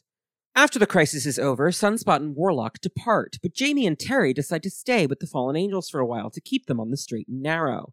This was presumably to lead into a second Fallen Angels miniseries, but such a book never materialized, and the next time we see Siren and Multiple Man, four years later in 1991's franchise wide event The Muir Island Saga, they're back to working on Muir Island, where they wind up possessed by the Shadow King. You don't have to worry about the Muir Island saga, honestly. The most important thing is that in the aftermath, the X Men and X Factor teams reintegrate into one group. The name X Factor is appropriated by U.S. government official Valerie Cooper, the president's special advisor on mutant affairs, whose previous team of operatives, Mystique's Freedom Force, has fallen apart over the last year. This leads to the relaunch of X Factor under writer Peter David and artist Larry Stroman, in which Val Cooper invites Jamie, alongside Havoc, Polaris, Guido Carosella, aka Strong Guy, and Rahne Sinclair, aka Wolfsbane, to become part of a new X Factor, a team of mutant heroes under contract with the federal government, replacing Freedom Force as the officially sanctioned mutant supergroup based in Washington, D.C. Before the team can do their first press conference, Jamie is targeted by an unknown assassin. He sends a dupe to answer the door and is horrified when the dupe is shot to death immediately. Jamie tries to reabsorb the corpse, but it isn't possible, and this makes him wonder existentially about whether the dupes really are constructs as he's always imagined, or whether his power in fact creates real people. At the big press conference, he's attacked again by the assassin, another Jamie, who claims our Jamie is an imposter. X Factor isn't able to figure out which Jamie is the real one, and the Jamie we've been following in the book is declared a fraud when he isn't able to remember his adventure with Moira and Terry in the Fallen Angels miniseries. The assassin Jamie is declared to be the real Jamie Prime by a polygraph expert and absorbs our Jamie into himself. This all turns out to be a very complicated retcon. The Jamie who appeared in Fallen Angels was actually a renegade dupe who developed independent thought and rebelled against Jamie. He drugged the real Jamie Prime and took his place on the trip to New York, for some reason, this was never discussed by anyone previously. I guess they were distracted by the Shadow King? Don't worry about it. In the present, the new Multiple Man leaves X Factor to meet with his true employer, the villain Mr. Sinister, who's teamed up with U.S. Senator Stephen Shaffran, who's secretly a probability altering mutant. Shaffran wants to use X Factor for press and used his power to prevent Jamie from feeling the experiences and activities of the renegade duplicate. The polygraph expert who declared the renegade to be the real Jamie Prime was actually Sinister in disguise. It's honestly a bit much, but that's Sinister for you, I guess. He loves a needlessly complicated plan. Eventually, Jamie Prime is able to reassert control of the multiple man gestalt as his personality is stronger than the artificially enhanced renegade dupe's personality. Some issues later, back to normal, Jamie and his new teammate, Pietro Maximoff, aka Quicksilver, investigate a murder apparently committed by a mutant woman called Rhapsody. A young music teacher, Rhapsody lost her job when a visible aspect of her mutation, blue skin, manifested, and the school board objected to a mutant teacher. The ringleader of the vote was then murdered two days later. Jamie is smitten with Rhapsody and tries to convince Pietro to give her a chance. He nearly helps Rhapsody break out of jail, but she accidentally lets slip a detail she shouldn't know, which reveals she did kill the man. By accident, through an overzealous application of her entrancing mutant power.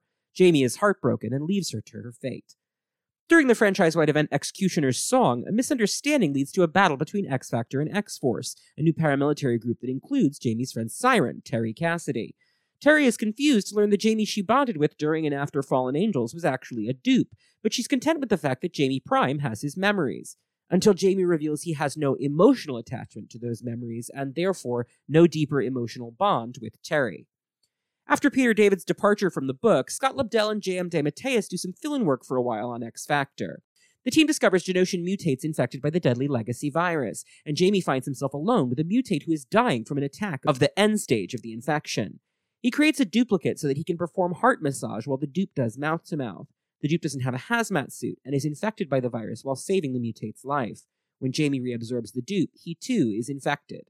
He hides this from his friends. Upon their return to Washington, Jamie splits himself into three duplicates at all times in an effort to slow the progression of the virus. Still, eventually his powers begin going out of control, the hallmark of legacy virus infection. His dupes begin manifesting drastically different personalities, representing different parts of Jamie's larger whole. The rest of X Factor wonders what's wrong, but it takes time for Polaris to figure it out. Shortly thereafter, X Factor comes into conflict with Radha Dastur, the supervillain Haven, a mutant who believes herself divine and has formed a New Age cult. Because Haven was able to cure Rahne of the after effects of Genoshan mutate conditioning, one of Jamie's more gullible duplicates becomes convinced she can cure the legacy virus. Jamie's power fully begins collapsing during a battle, and he realizes he's dying. He abandons the team and goes to Haven, who is happy to perform another miracle and attempt to cure him. She fails, and he drops dead at her feet. This is the climax of 1994's X Factor 100. Two years later, new writer Howard Mackie brings Jamie back in X Factor 129, revealing in a retcon that the Jamie who died of Legacy was actually a dupe. The psychic shock of the dupe's death from Legacy, which overloads mutant powers, left Jamie amnesiac, though free of the virus, and he began wandering Washington, D.C. He was taken in by federal agents who intend to use him as a military asset, but he's rescued by Havoc, who has at this time apparently betrayed X Factor to join the Dark Beast's new iteration of the Brotherhood of Mutants. Jamie refuses to join Havoc in the Brotherhood and strikes off on his own. The federal agents direct X Factor to capture him, not informing them that their target is Jamie.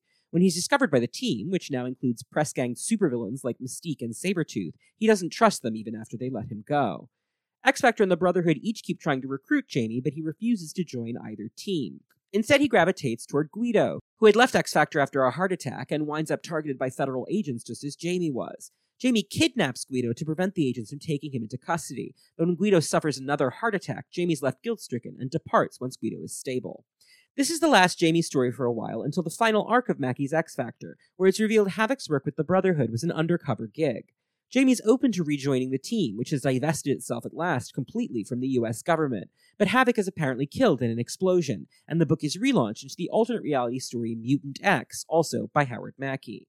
Jamie returns to background character status and resumes his duties as Moira McTaggart's assistant on Muir Island. He has a fun adventure with Forge on Genosha, now a mutant sovereign state ruled by Magneto, in the 1999 Uncanny X-Men Annual by Ben Raab and Anthony Williams. Two years later, Jamie returns in Joe Casey's 2001 run on Uncanny X-Men. By this point, Moira McTaggart has been murdered by Mystique, her facility destroyed, and Jamie is recruited to the X Corps, an international mutant police force formed by Banshee. Jamie is the entire support staff of the X Corps headquarters in Paris, but he falls prey to the telepathic powers of Martinique Wyngarde, the second mastermind, who is helping Mystique infiltrate X Corps. Martinique uses the Madrox dupe she's able to possess to launch terrorist attacks in Paris, and X Corps disbands in disgrace. Jamie joins X Corp, hard P, no S, an international outreach organization called X Corporation that is a new venture by Professor Xavier he ends up on a mission in the Channel Tunnel with the rest of X Corp's Paris branch in an early arc of Grant Morrison's New X Men, in which the genetic experiment called Weapon 12 is able to infect and possess people, creating a hive mind army. Jamie helps Xavier build a hive mind army of his own, duplicating enough bodies for Xavier to pilot and battle Weapon 12 directly. Another two years later, Jamie is the star of the 2004 miniseries Madrox by Peter David and Pablo Raimondi, part of the mature street level Marvel Knights franchise. Here he's extensively reimagined as a film noir style detective and opens an agency in New York City's mutant town with his old teammates Guido and Rahne. They eventually decide to call the company X Factor Investigations. David establishes in a retcon that for many years Jamie has been sending out dupes to explore the world and live independent lives, eventually returning to be reabsorbed and share new knowledge and expertise with the greater Madrox whole. His powers have also changed since his apparent death from Legacy. The twist from the Legacy virus story, where his dupes now represented individual aspects of his personality rather than regular copies, is emphasized even further, and he no longer absorbs physical injuries when he absorbs a dupe. The Madrox Mini is a murder mystery, with one of Jamie's dupes as the victim. Jamie is able to absorb him right before he dies, but is only able to pick up a few fleeting memories. Traveling to Chicago, he meets a woman he saw in his dying dupe's mind, Sheila DeSoto, a local mobster's girlfriend. Jamie's startled to learn that Sheila and his dupe had actually gotten married, and Sheila turns out to be an evil and dangerous mutant herself, manipulating both of her lovers in an attempt to control the Chicago underworld. She winds up killed by her mobster boyfriend by the end of the mini, which leads directly into the 2006 relaunch of X Factor by Peter David. This new series, spinning out of the decimation, in which all but about 200 mutants worldwide abruptly lost their powers on M Day, establishes X Factor Investigations as the premier detective agency tackling mutant concerns. Jamie has used his power to win Who Wants to Be a Millionaire by being his own lifeline, and uses the winnings to expand his office and hire more employees. His old friend Terry, aka Siren, and his X Corps and X Corp teammate Monet. Croix. When his other X Corp teammate Richter attempts suicide after losing his powers in the decimation, Jamie tries to have a dupe talk him down. This dupe turns out to be a rogue element, the X factor in Jamie that lies to himself. This duke pushes Richter off the ledge, but luckily Monet is able to save him, and he's eventually convinced to join the team despite not being a mutant anymore. In this same initial story, Jamie meets Layla Miller, a young teenage girl who begins meddling in the agency's affairs because of her apparent knowledge of the future. Much of the early run of X Factor involves the agency going up against a rival firm called Singularity Investigations, run by Damian Tryp and his son, Damian Tryp Jr. Layla's strange knowledge of future events helps X Factor stay ahead of the game, and eventually Tryp summons Jamie to his offices and offers to buy them out for $50 million. Jamie, who's been investigating the cause of the decimation, assumes this means he's getting too close. Tryp tries to kill Jamie, but the Jamie at the meeting is actually a dupe, and Jamie manages to get a DNA sample of both Tryp Sr. and Jr. Testing reveals the Tryps are genetically distinct from both Homo sapiens and Homo superior, and also that they are the same person. When Jamie discovers that Cyclops and the X Men have concealed the truth about the decimation, that it was caused by the Scarlet Witch, who'd gone crazy, the team becomes further independent from Xavier's establishment. Around this time, the team also discovers that one of Jamie's Explorer dupes became an agent of S.H.I.E.L.D. Jamie confronts Layla about the decimation because she knew the truth all along. She tells him this is among their first of many arguments, and that there'll be plenty more after they're married. Since she's like 13 years old, this declaration disturbs him, as it should. After a press conference where Jamie and his teammates take a public stand against the US government's Superhuman Registration Act, part of the company wide event Civil War, X Factor celebrates by getting totally hammered. In the morning, after absorbing a dupe he finds in his bathroom, Jamie discovers that apparently, the night before, either he or the dupe had sex with both Terry and Monet. He can't remember anything and isn't sure which of the two women, if either at all, he himself slept with. Before he can sort this out, he's dragged into another case protecting a scientist from Singularity Investigations. Singularity's been trying to recreate the legacy virus, which pisses Jamie off for obvious reasons. Unfortunately, Guido turns out to be a sleeper agent for Singularity and murders the scientist before he can give X Factor any evidence. Monet is at least able to telepathically free Guido from the sleeper programming. Attacking Singularity directly to retrieve the evidence themselves, the detectives meet a third version of Damian Tryp, this one an old man. He reveals he's from the future, working with two versions of himself from earlier in the timeline, and that in his future, X Factor managed to reverse the decimation. According to Tryp, this led to an authoritarian dystopia ruled by mutants. Monet verifies that Tryp at least believes he's telling the truth, and one of Jamie's dupes runs away, apparently afraid. In fact, this is the X Factor dupe from the first issue, and it turns out this rogue factor in Jamie's psyche comes from a repressed memory. In a major retcon, we learn that way back on the farm in Kansas, Jamie and his parents were approached by Damian Tryp. Tryp told the Madroxes that Jamie wasn't actually a mutant. He was something called a kill crop, or a changeling, an evolutionary precursor to mutants that manifest powers at birth rather than at puberty. Tryp is also a kill crop and argues he should train Jamie instead of Xavier. When Jamie's parents refuse, Tryp artificially whips up the tornado that kills them. He then represses Jamie's memories of ever meeting him, and it is that hidden trauma that has manifested as the renegade X Factor dupe. That dupe then blows up the Singularity headquarters, killing both himself and the two younger versions of Damian Tryp. Upon his death, Jamie receives the suppressed memories. As an aside, if this kill crop thing is why Damian Tryp reads in DNA tests as neither human nor mutant, and Jamie is also supposed to be a kill crop, you'd think Moira MacTaggert, the world's leading expert on mutant genetics and the X gene, would have noticed something weird in Jamie's tests. Just putting it out there, don't worry about it. Anyway, it turns out Jamie's been fucking both Terry and Monet ever since that first mix up night with the Duke because he's apparently a total scumbag. His therapist, Doc Samson, encourages him to tell the two women the truth, and they are both, understandably, furious with him. While they work out their anger, Jamie decides to travel around and gather all the Explorer dupes still out there. He manages to reabsorb Jamie Madrox, agent of S.H.I.E.L.D., but can't bring himself to forcibly absorb Reverend John Maddox, a dupe who settled down as a small town pastor with a wife and child in Vermont. Mistaken for John by his family, Jamie sees the happy domesticity he could have if he chose it. The Reverend is prepared to murder Jamie Prime to maintain his independence, but Jamie decides that the dupe has earned his own life. He departs, leaving the Maddox family alone. The last Explorer dupe Jamie needs to find is a private eye dupe in Detroit, and Jamie is shocked to discover he's become a shiftless alcoholic. The dupe had learned something about Uber, a threat on the horizon, and doesn't want Jamie Prime to learn the horrible truth. Instead, he murders a corrupt chief of police he couldn't find a legal means of unseating, allowing himself to be killed in retaliation by the cops. Jamie Prime is unable to absorb the dying dupe because he'd also absorbed the drunkenness, and the situation is too dangerous. Instead, he returns to New York, where X Factor is informed by Val Cooper about X Cell, a terrorist group made up of decimated mutants. Layla isn't inclined to deal with them, but Jamie insists she tell him what she knows, and the group manages to handle the problem, or at least observe as the problem handles itself. Then a guy called Josef Huber shows up. Uber, get it? He claims he's a philanthropist aiming to protect mutants as an endangered species, and Jamie thinks it's a good idea. It turns out Huber is actually a villain called the Isolationist, who is bent on exterminating mutant kind once and for all to be free of his own power to copy mutations.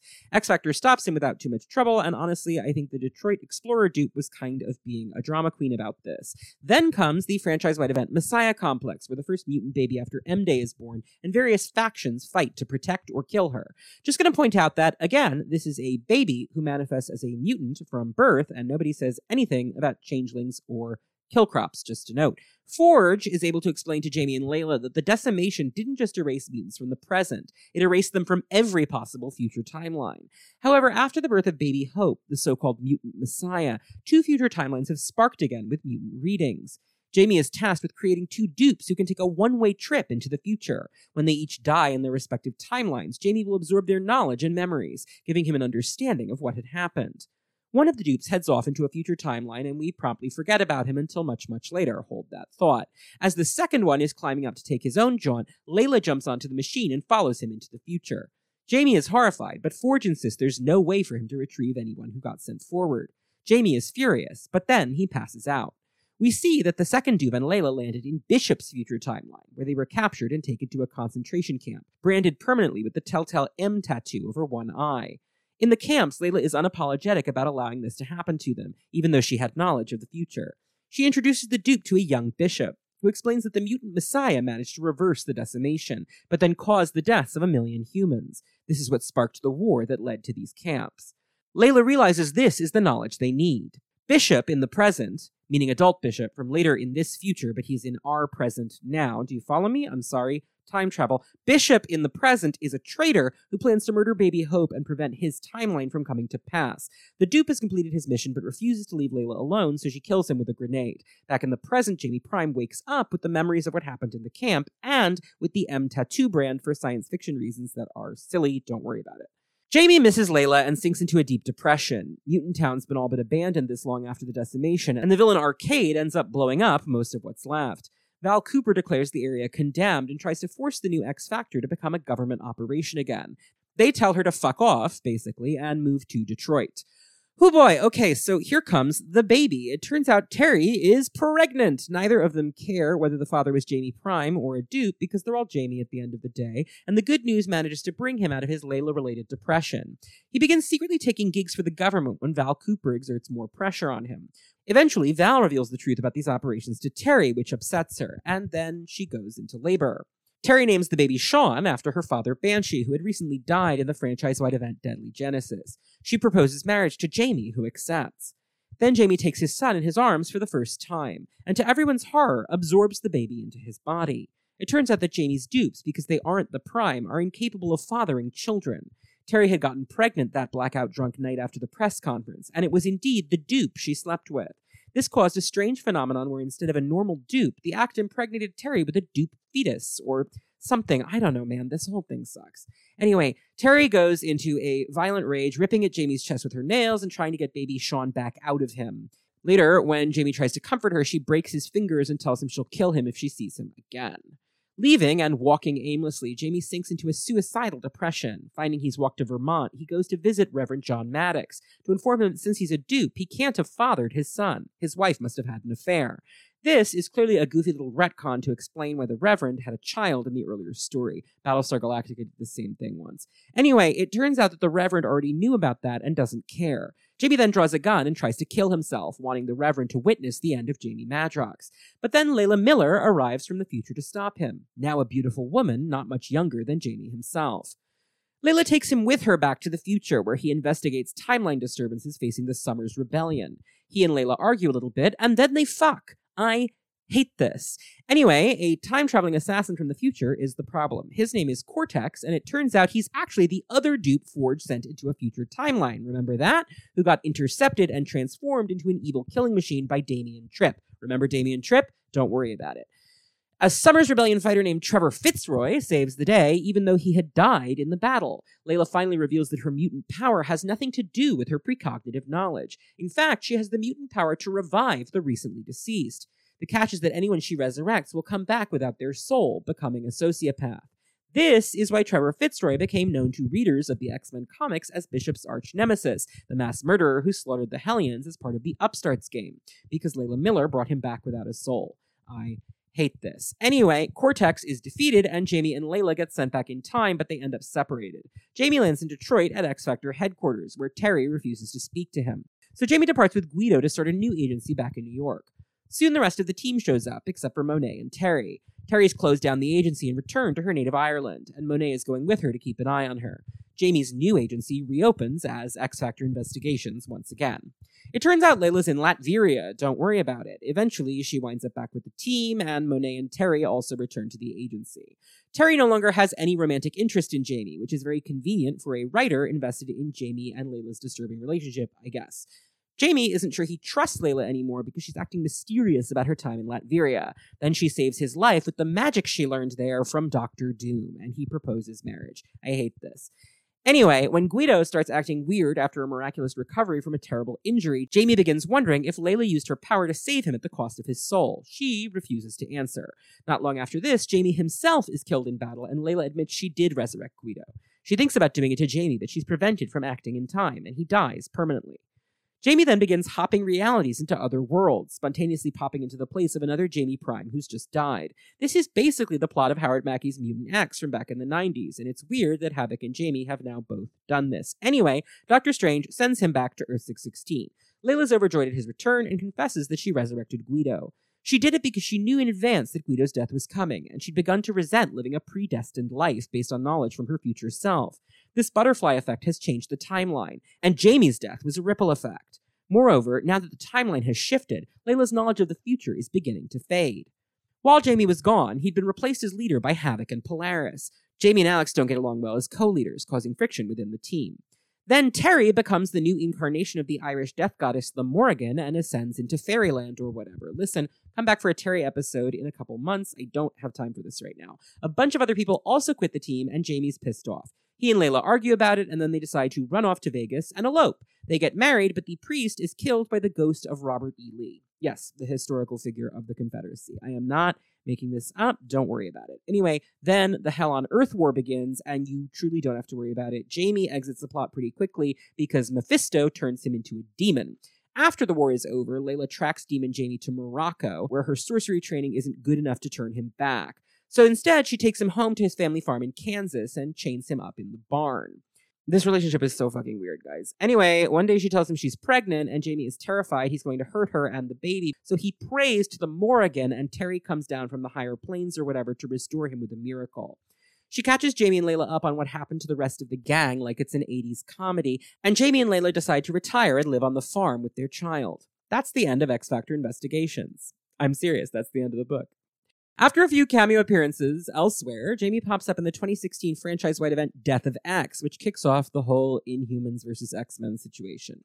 Inexplicably now living on Muir Island again and staffing Moira's old research facility, Jamie is the first mutant to die of the new disease called Mpox, brought on by the Terrigen Mist. Two years later, Marvel launched the 2018 miniseries Multiple Man by writer Matt Rosenberg and artist Andy MacDonald. I'm too gay to understand time travel, and I do not want to explain this miniseries to you because I will fuck it up. And honestly, the whole point of it is that none of it matters, so don't worry about it, but do read it, it's cute. The gist is that one dupe managed to survive the whole Mpox thing, an evil sociopath dupe who'd been hermetically sealed away in a chamber. He then does a lot of time travel, lots of shenanigans ensue, and a dupe of that dupe of that dupe, or something like that, ends up using a serum developed by the old Jamie Prime and Hank McCoy to designate himself as the new Jamie Prime.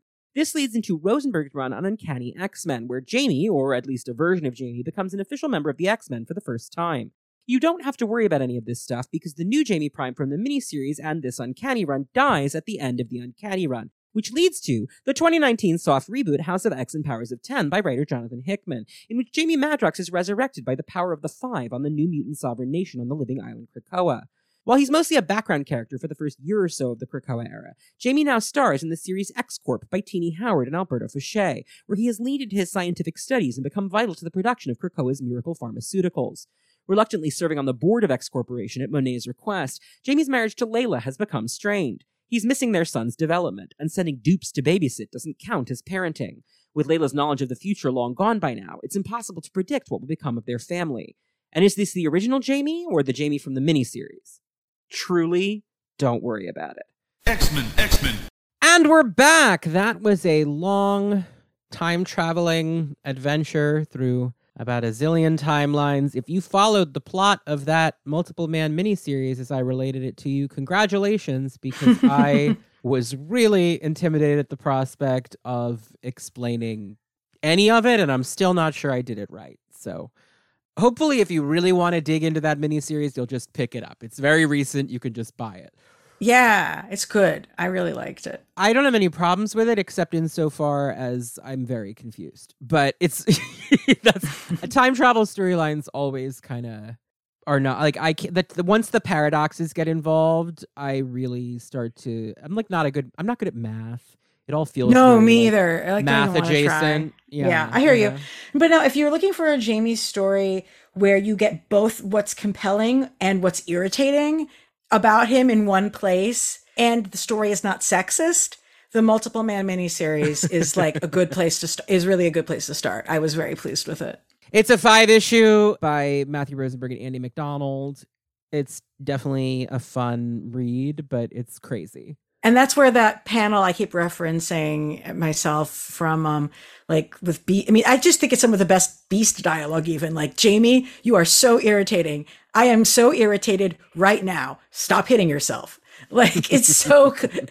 like that panel. I I was like thinking of like a million different uses, and I did a review of it for a comics beat. But like I was thinking of a million different uses of it as a meme. It should be on the internet a lot more than it is. The one of him hitting himself and Beast, just explaining how irritated he is by this entire scenario. Um, I just think it encapsulates the character and why I love it so very much. Well, that's a good segue into the next little section of our chat. I'd love to hear about your favorite Jamie storylines. This can be from, I assume, not pre 90s because there isn't that much pre 90s, Mhm. but from 90s X Factor through to X Factor investigations through to everything that happened between them and after. Yeah. I mean, for the longest time, one of my absolute favorite single issues of a comic was X Factor, the team goes to the therapist issue Mhm. from the 90s. When I was on Shelfdust, uh, when they had me, they're like, you could talk about any one individual issue of anything you want. And I usually, when proposed that, I do something Jack Kirby focused because that's like one of my big obsessions. But I was like, actually, I'm going to talk about the John Ostrander Suicide Squad issue where everybody goes to the therapist. Like, I love it when a team goes to the therapist. Yeah, same. That's a beat I really enjoy. It's just so good. So, and like, and, and so, yeah, the one from the 90s, this is a single one issue. You can read. Examinations. It's a lot of fun. It- It's right after X-Cutioner's Song, which is Yeah. wild. It's like immediately following the event. that's why they're in therapy after Oh, execution. yeah, no, because it's been a lot. It was a lot going on. That's why you got to go to therapy, you know. So um that issue highly recommend it. It's still a pleasure. Like yes, Dr. Samson is really a terrible therapist and should be disbarred, but he does it in a way that's good for reading purposes. Like this is not how therapy works, guys, but it works well as a comic. Mm-hmm. The way he provokes the questions and answers from people. Um like this the ca- the ca- the character study in that one of Quicksilver was like when I was just like, yes, I get it and he gets That's the best one. Quicksilver is like the me was like is like oh, is like the me character. Like when you ask me who I want to talk about, I'm like I know I'm not allowed to do Quicksilver. So in lieu of that, here's a list of other people who are not ADD children of Holocaust survivors like myself. TBD on Quicksilver, but I do have someone has dibs if I ever I do, know. do. And it, it really is going to come down to how the trial shakes out for me. I need to see Mm. how that shakes out. And if the trial shakes out in such a way, I don't need it to be completely fixed, but if they're a family again in whatever way, Mhm. then I'll think about it. For him, more so than for Wanda, just because frankly, there's so much Avengers stuff I would have to read to do a Wanda episode that I don't know Yeah. that I'm No, nobody needs there. that. I hear you.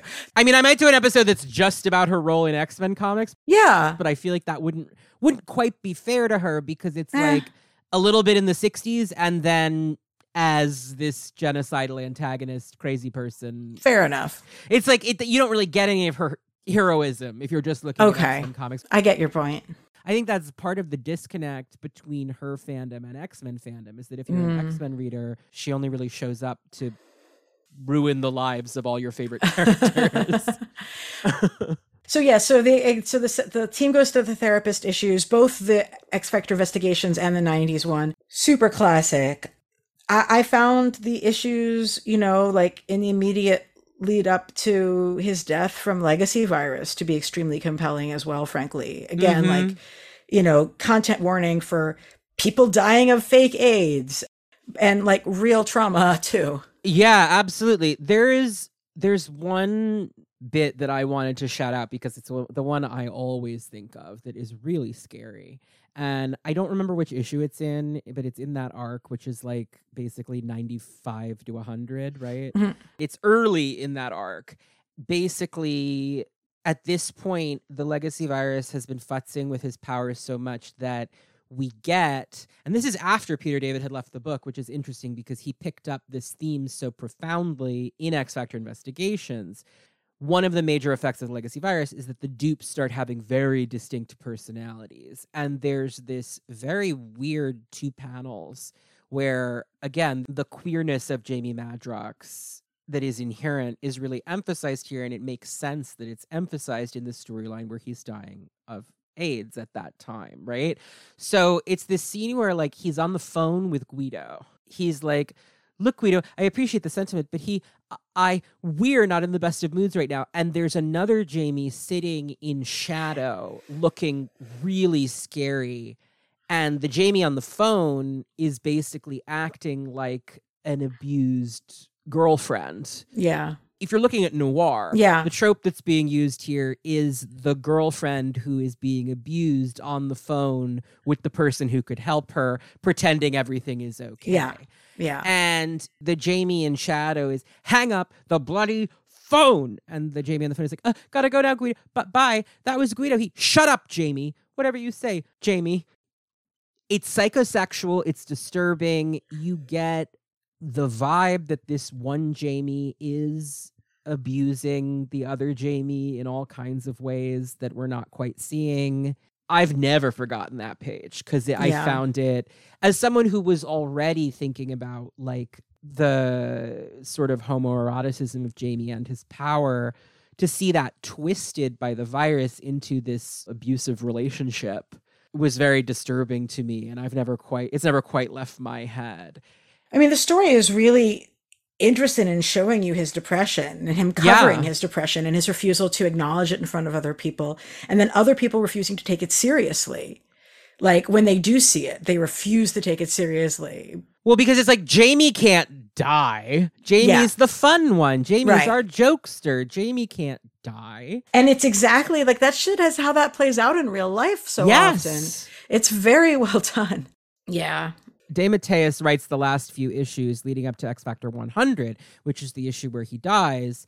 That stuff is done really well. Yeah. Like you said, you stopped reading and didn't know he ever came back because guess what? It was pretty fucking devastating. Like, if Yeah. you cared about that character, it was rough. Also, like, you know, he gets legacy virus saving somebody. Yes, he gets it from doing mouth to mouth on a dying man who he's trying to stabilize. Yeah. Like it's like an incredibly self-sacrificing thing. And then he just doesn't have I think he feels like he is ashamed to be seen as physically weak. Mhm. And he's ashamed to be seen as being tainted. Like, the, and, she- and so he doesn't go and get med- he doesn't go to get medical help, and he doesn't want to face it about himself that he might be vulnerable in those ways. It's very realistic. Like people are like this. Ontologically, what's really interesting about the scene where he contracts it is that he creates a dupe to do the mouth to mouth. He thinks he's able to. He yeah. can't bring himself to do it himself. And the dupe looks at him like, Are you serious? And he's like, Yes, we have to do this. And then absorbs the dupe afterward, and the infection spreads to him. But he couldn't bring himself to physically enact it himself. And this is like right before he goes and kills a bad guy by making a dupe inside the bad guy to blow him up. And like, yes. it was literally life or death situation. Like, this is the kind of like, um, you, he was about to be killed, so like no court of law was going to find him guilty of murder. But Right. It's like, but the comic understands how traumatic and disgusting that experience might have been, and Mhm. it is. And the thing, like, there's so much body horror to his powers that um I think it's easy to overlook. Like the the pock pock as in POK sound effect that he uses that is it isn't being used anymore but for much of his existence was the Mhm. sound of jamie producing a new dupe it's like very cute and punchy but then the reabsorption and like the different dupes horror at being brought back into his body when he reaches across time and to like bring somebody in like there is a, a ton of body horror baked into this character Yeah. the questions of like what are the experiences that he's absorbing into himself that he doesn't want to have to absorb but that he's going to get stuck with anyway and he's constantly negotiating that for himself as well And to what degree are these real people? I mean, that's what the Reverend Maddox issue of X Yeah. Investigations, which is obviously a highlight of that early run. yes Where he comes across the dupe who has built a whole life for himself and can't bring himself to reabsorb the guy. yeah yeah That stuff is baked in because at a certain point, you are creating siblings and then killing them. yeah and um that is what is happening And they're you. yeah But once they split off from you, they have their own lives, and then you Mhm. negate that by taking them back into yourself. Yeah, it's completely fucked. Um, you know, I think because he gets treated as labor, just a ceaseless supply of labor by so many people, like there are scenes where you have dupes that are just like happy to be created and reabsorbed because they just view themselves as being a means to an end. But as soon as you have a dupe that says, I don't want to get reabsorbed, like, don't do that. That's not Yeah. okay. That's non consensual. Have you been reading X Corp? Yeah, yeah. I love X Corp. What X Corp is doing is great. I think this is an opportunity to really look at the implications of Jamie's role as work and as literally a site of production. I, love the panel like where he responds to like with such disgust at Monet Because Monet viewed the dupes as disposable because you'll just absorb it all or whatever. And he's like, I didn't have a chance to reabsorb them. They had all been working and they have independent experiences that are now gone. and that she doesn't appreciate or to value them. And so he is a worker who is debating like how he wants to access power within the corporation. They're still like shitting on him, right? Because that's what people do. And so I think there's huge potential to really look at Jamie Madrox both as like literal production and reproduction, um, and as well as looking at, as we see from the most recent issue, like the questions about him vis-a-vis his family Yes. this is probably going to be the best Jamie comic. Um, because I, I'm really happy to see them leaning into that. Because I, I hate when people treat him like I love when characters treat him as an unending supply of labor because that is what people would do. But I hate when people don't act like that's significant or just brush that off. Like that's important and that's a problem. Yeah, and one thing that was interesting to me is like it's not just the characters who do it, it's also the writers. So you think about like when he does die in Death of X of Mpox, it's because after Peter David had him retire with Layla. To the farm, which makes no sense. Why would they go to a farm? Like that's whatever. Whatever. I, I, I, I if Layla hadn't been a child when they met, I would actually like them as a couple. But because she was a child when they met, it's not okay. But on no reality do I see him wanting to retire to a farm with someone. That's just not No. in character. Yeah, I, I really just don't get the ending that is written for him in X Factor Investigations. He wants him to get to get him off to the sunset, and yet it's not a sunset that makes any sense. But continue. But once he's there, the next time he pops up is to die in Death of X, where without explanation, he's back manning all the facilities at Muir Island with his dupes. Because that's just where he is when a writer is like, what should Madrox be doing? Oh, I know, managing a facility with like 20 of them. Mm-hmm. You see it before X Factor Investigations when he's in Banshee's X Corps. He's Yep. like their entire staff. You've seen it more recently. He staffed the Hellfire Gala. Even in the Age of Mhm. Apocalypse, the Madri are an army that Apocalypse has driven his power into overdrive, and now there are thousands of him. And they're just foot soldiers in Apocalypse's war who die in droves.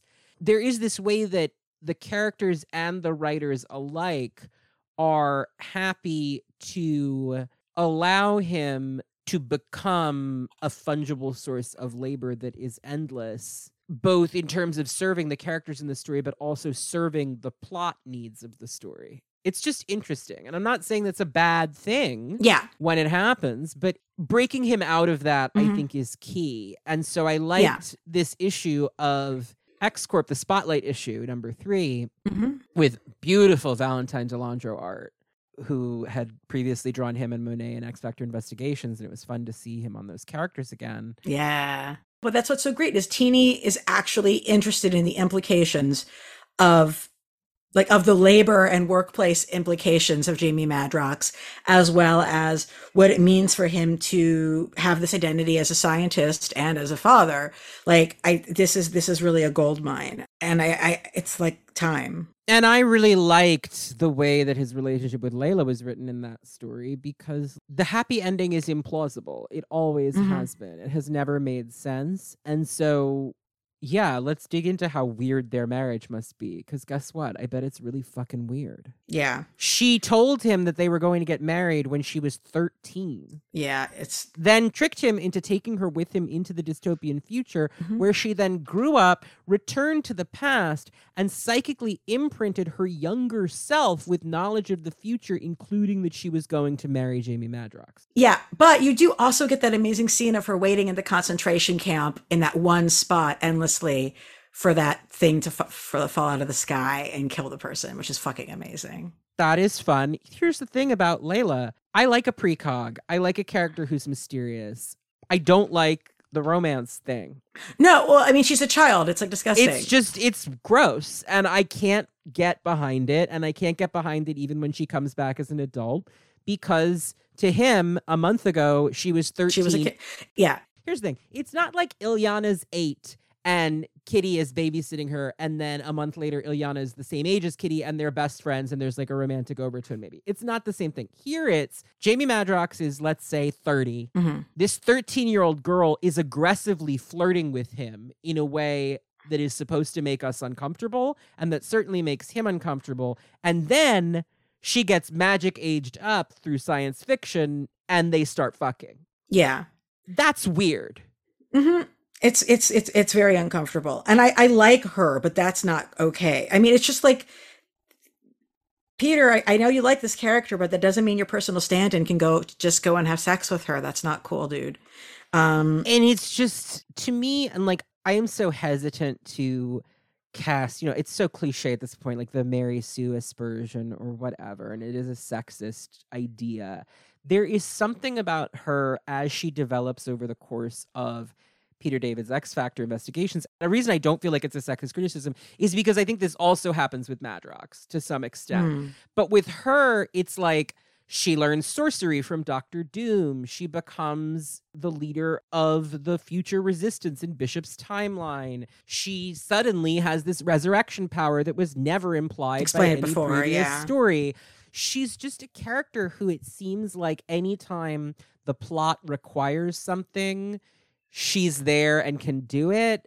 And also a character who just racks up like merit badges essentially from all over the Marvel universe. Like once she's doing like sorcery, I'm like, okay, enough. You know, it just starts to feel like the character's kind of overburdened. And explaining her to anyone who hasn't read that book is almost It's impossible. Just impossible.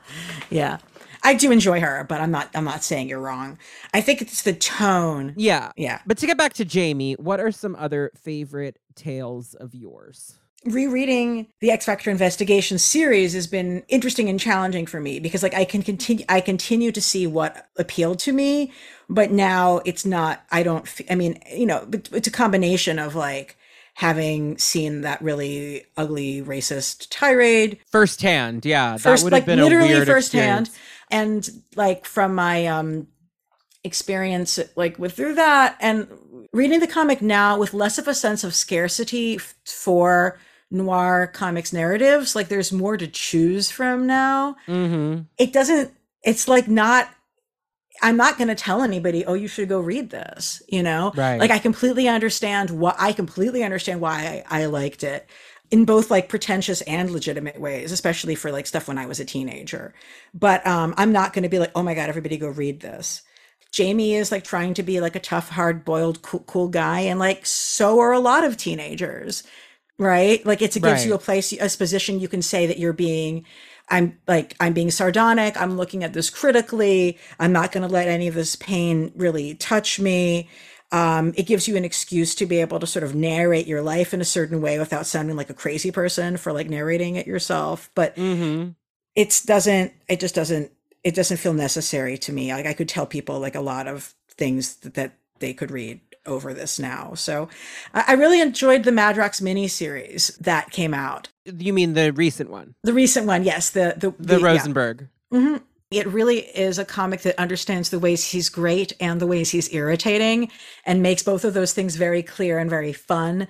I like Matt Rosenberg's humor and it, it shines there. There's a lot of absurdism. I- You know, I wasn't reading the surrounding X titles at the time per se that it came out, and I had no problem, you know, getting into it. So I think that's a good teaser for folks who are interested. Yeah, the thing about it is that it creates this very complicated question about like who the Jamie we're left with at the end of the story is, really.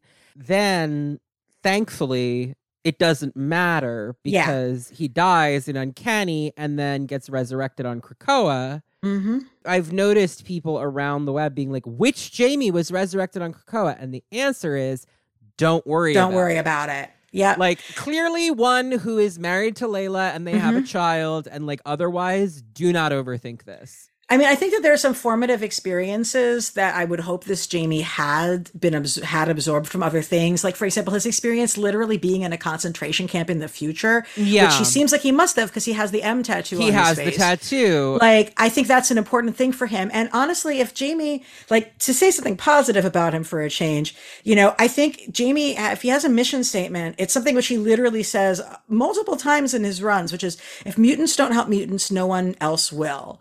And like, he truly believes that. He thinks that mutants have to stand up for each other. And that's what he's going to do. Yeah, which is why it was odd to me and I understood the story logic of it, but around like the Utopia moment when Scott invites X Factor to come join them on Utopia and Jamie's like, "No, isolationism like this will never be the answer. You know, like we have to be out in the world."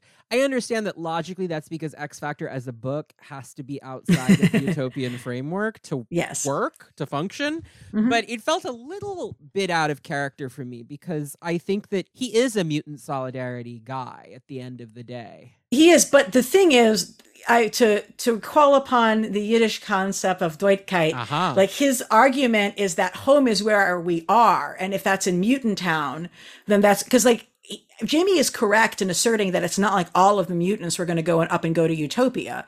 So the Right. reality is he's lit he's living Well, in a Scott commu- wants them to, but right, yeah, but that was like- never going to right. it was never compelling it was never a, com- a compelling enough moment to, for that to truly be a thing that happened and so since he is in new york which is the city that is of all the diverse communities where we live uh, like with each other it makes sense for him to be in new york because there will continue to be mutants in new york and like we need to protect our people who are here where we are right. um so i think you can no price that i you could make an argument for either way You absolutely can. It was like the one moment where I was like, I'm not quite sure I 100%, but politically, like, it just felt a little tiny bit off. Like, the way I rationalize it is mostly he still doesn't trust Cyclops over the way that the X Men lied to them about House of M and the Decimation. So that too I think that that's also, it's like, I'm not going to live in Scott's of all military people military Yeah. installation, Mhm. like, because I don't Yeah. trust him. and we so I usually know better That's how yeah. you can also like whatever Rahne was up to with Scott clearly fucked her up real bad.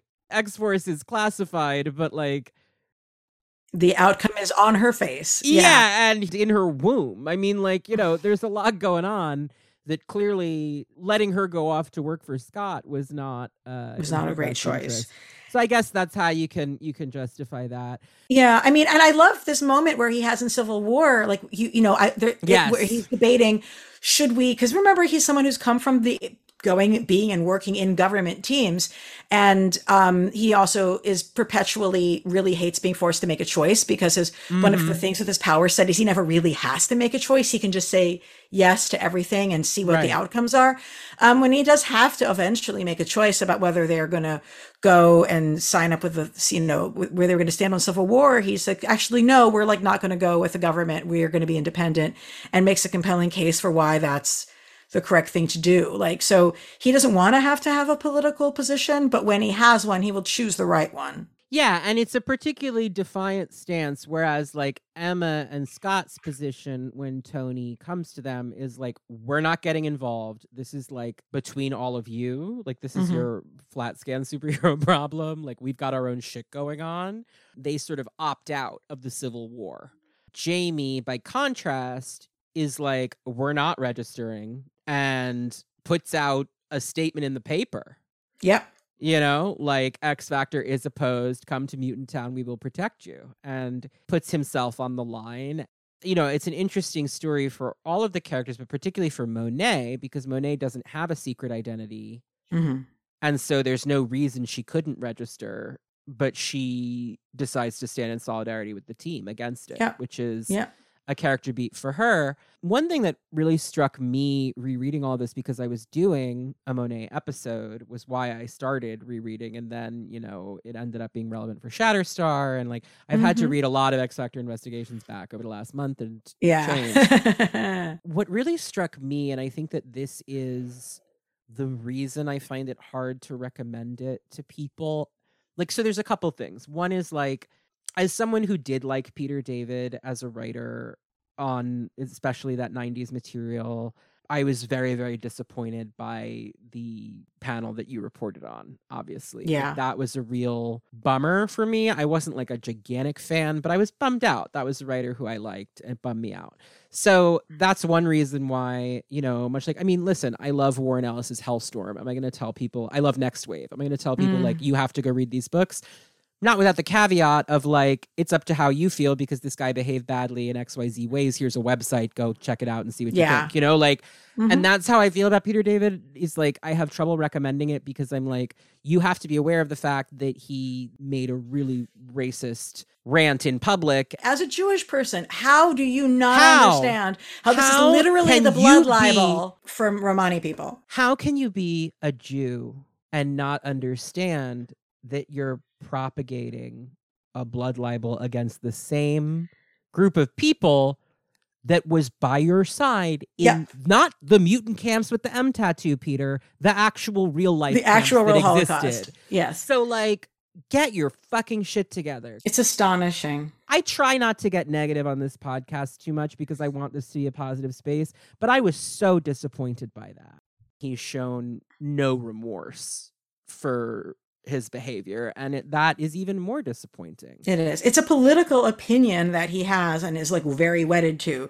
This isn't like an accidental slip up where somebody said something racist, they didn't understand it was racist, and they're like, "Oh, uh, I guess I didn't really mean it that way." I don't, no, no, this is his political opinion. disappointing. So there's that. There's that. Let's stop talking about that, I guess, because there's not really much else to say at this point. Yeah. But then there's the fact of I do think that the book is sexist in how it treats the female characters. So I'm hesitant sometimes to recommend it based on that. In the same way that while Angel is still to this day like my comfort show that I watch all the time, when I recommend it, it is with pretty strong caveats about how the last two seasons of that show handle Mm. its female characters Yeah.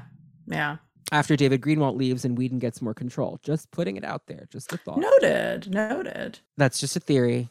So I have trouble with that, but I actually think the biggest reason that it doesn't read well, rereading it now, at least to Mhm. me, is that the villains are terrible. Like there Like is the not a compelling one among them. Damian Tryp Mhm. is nothing. Like there's Yeah. nothing effective about that character.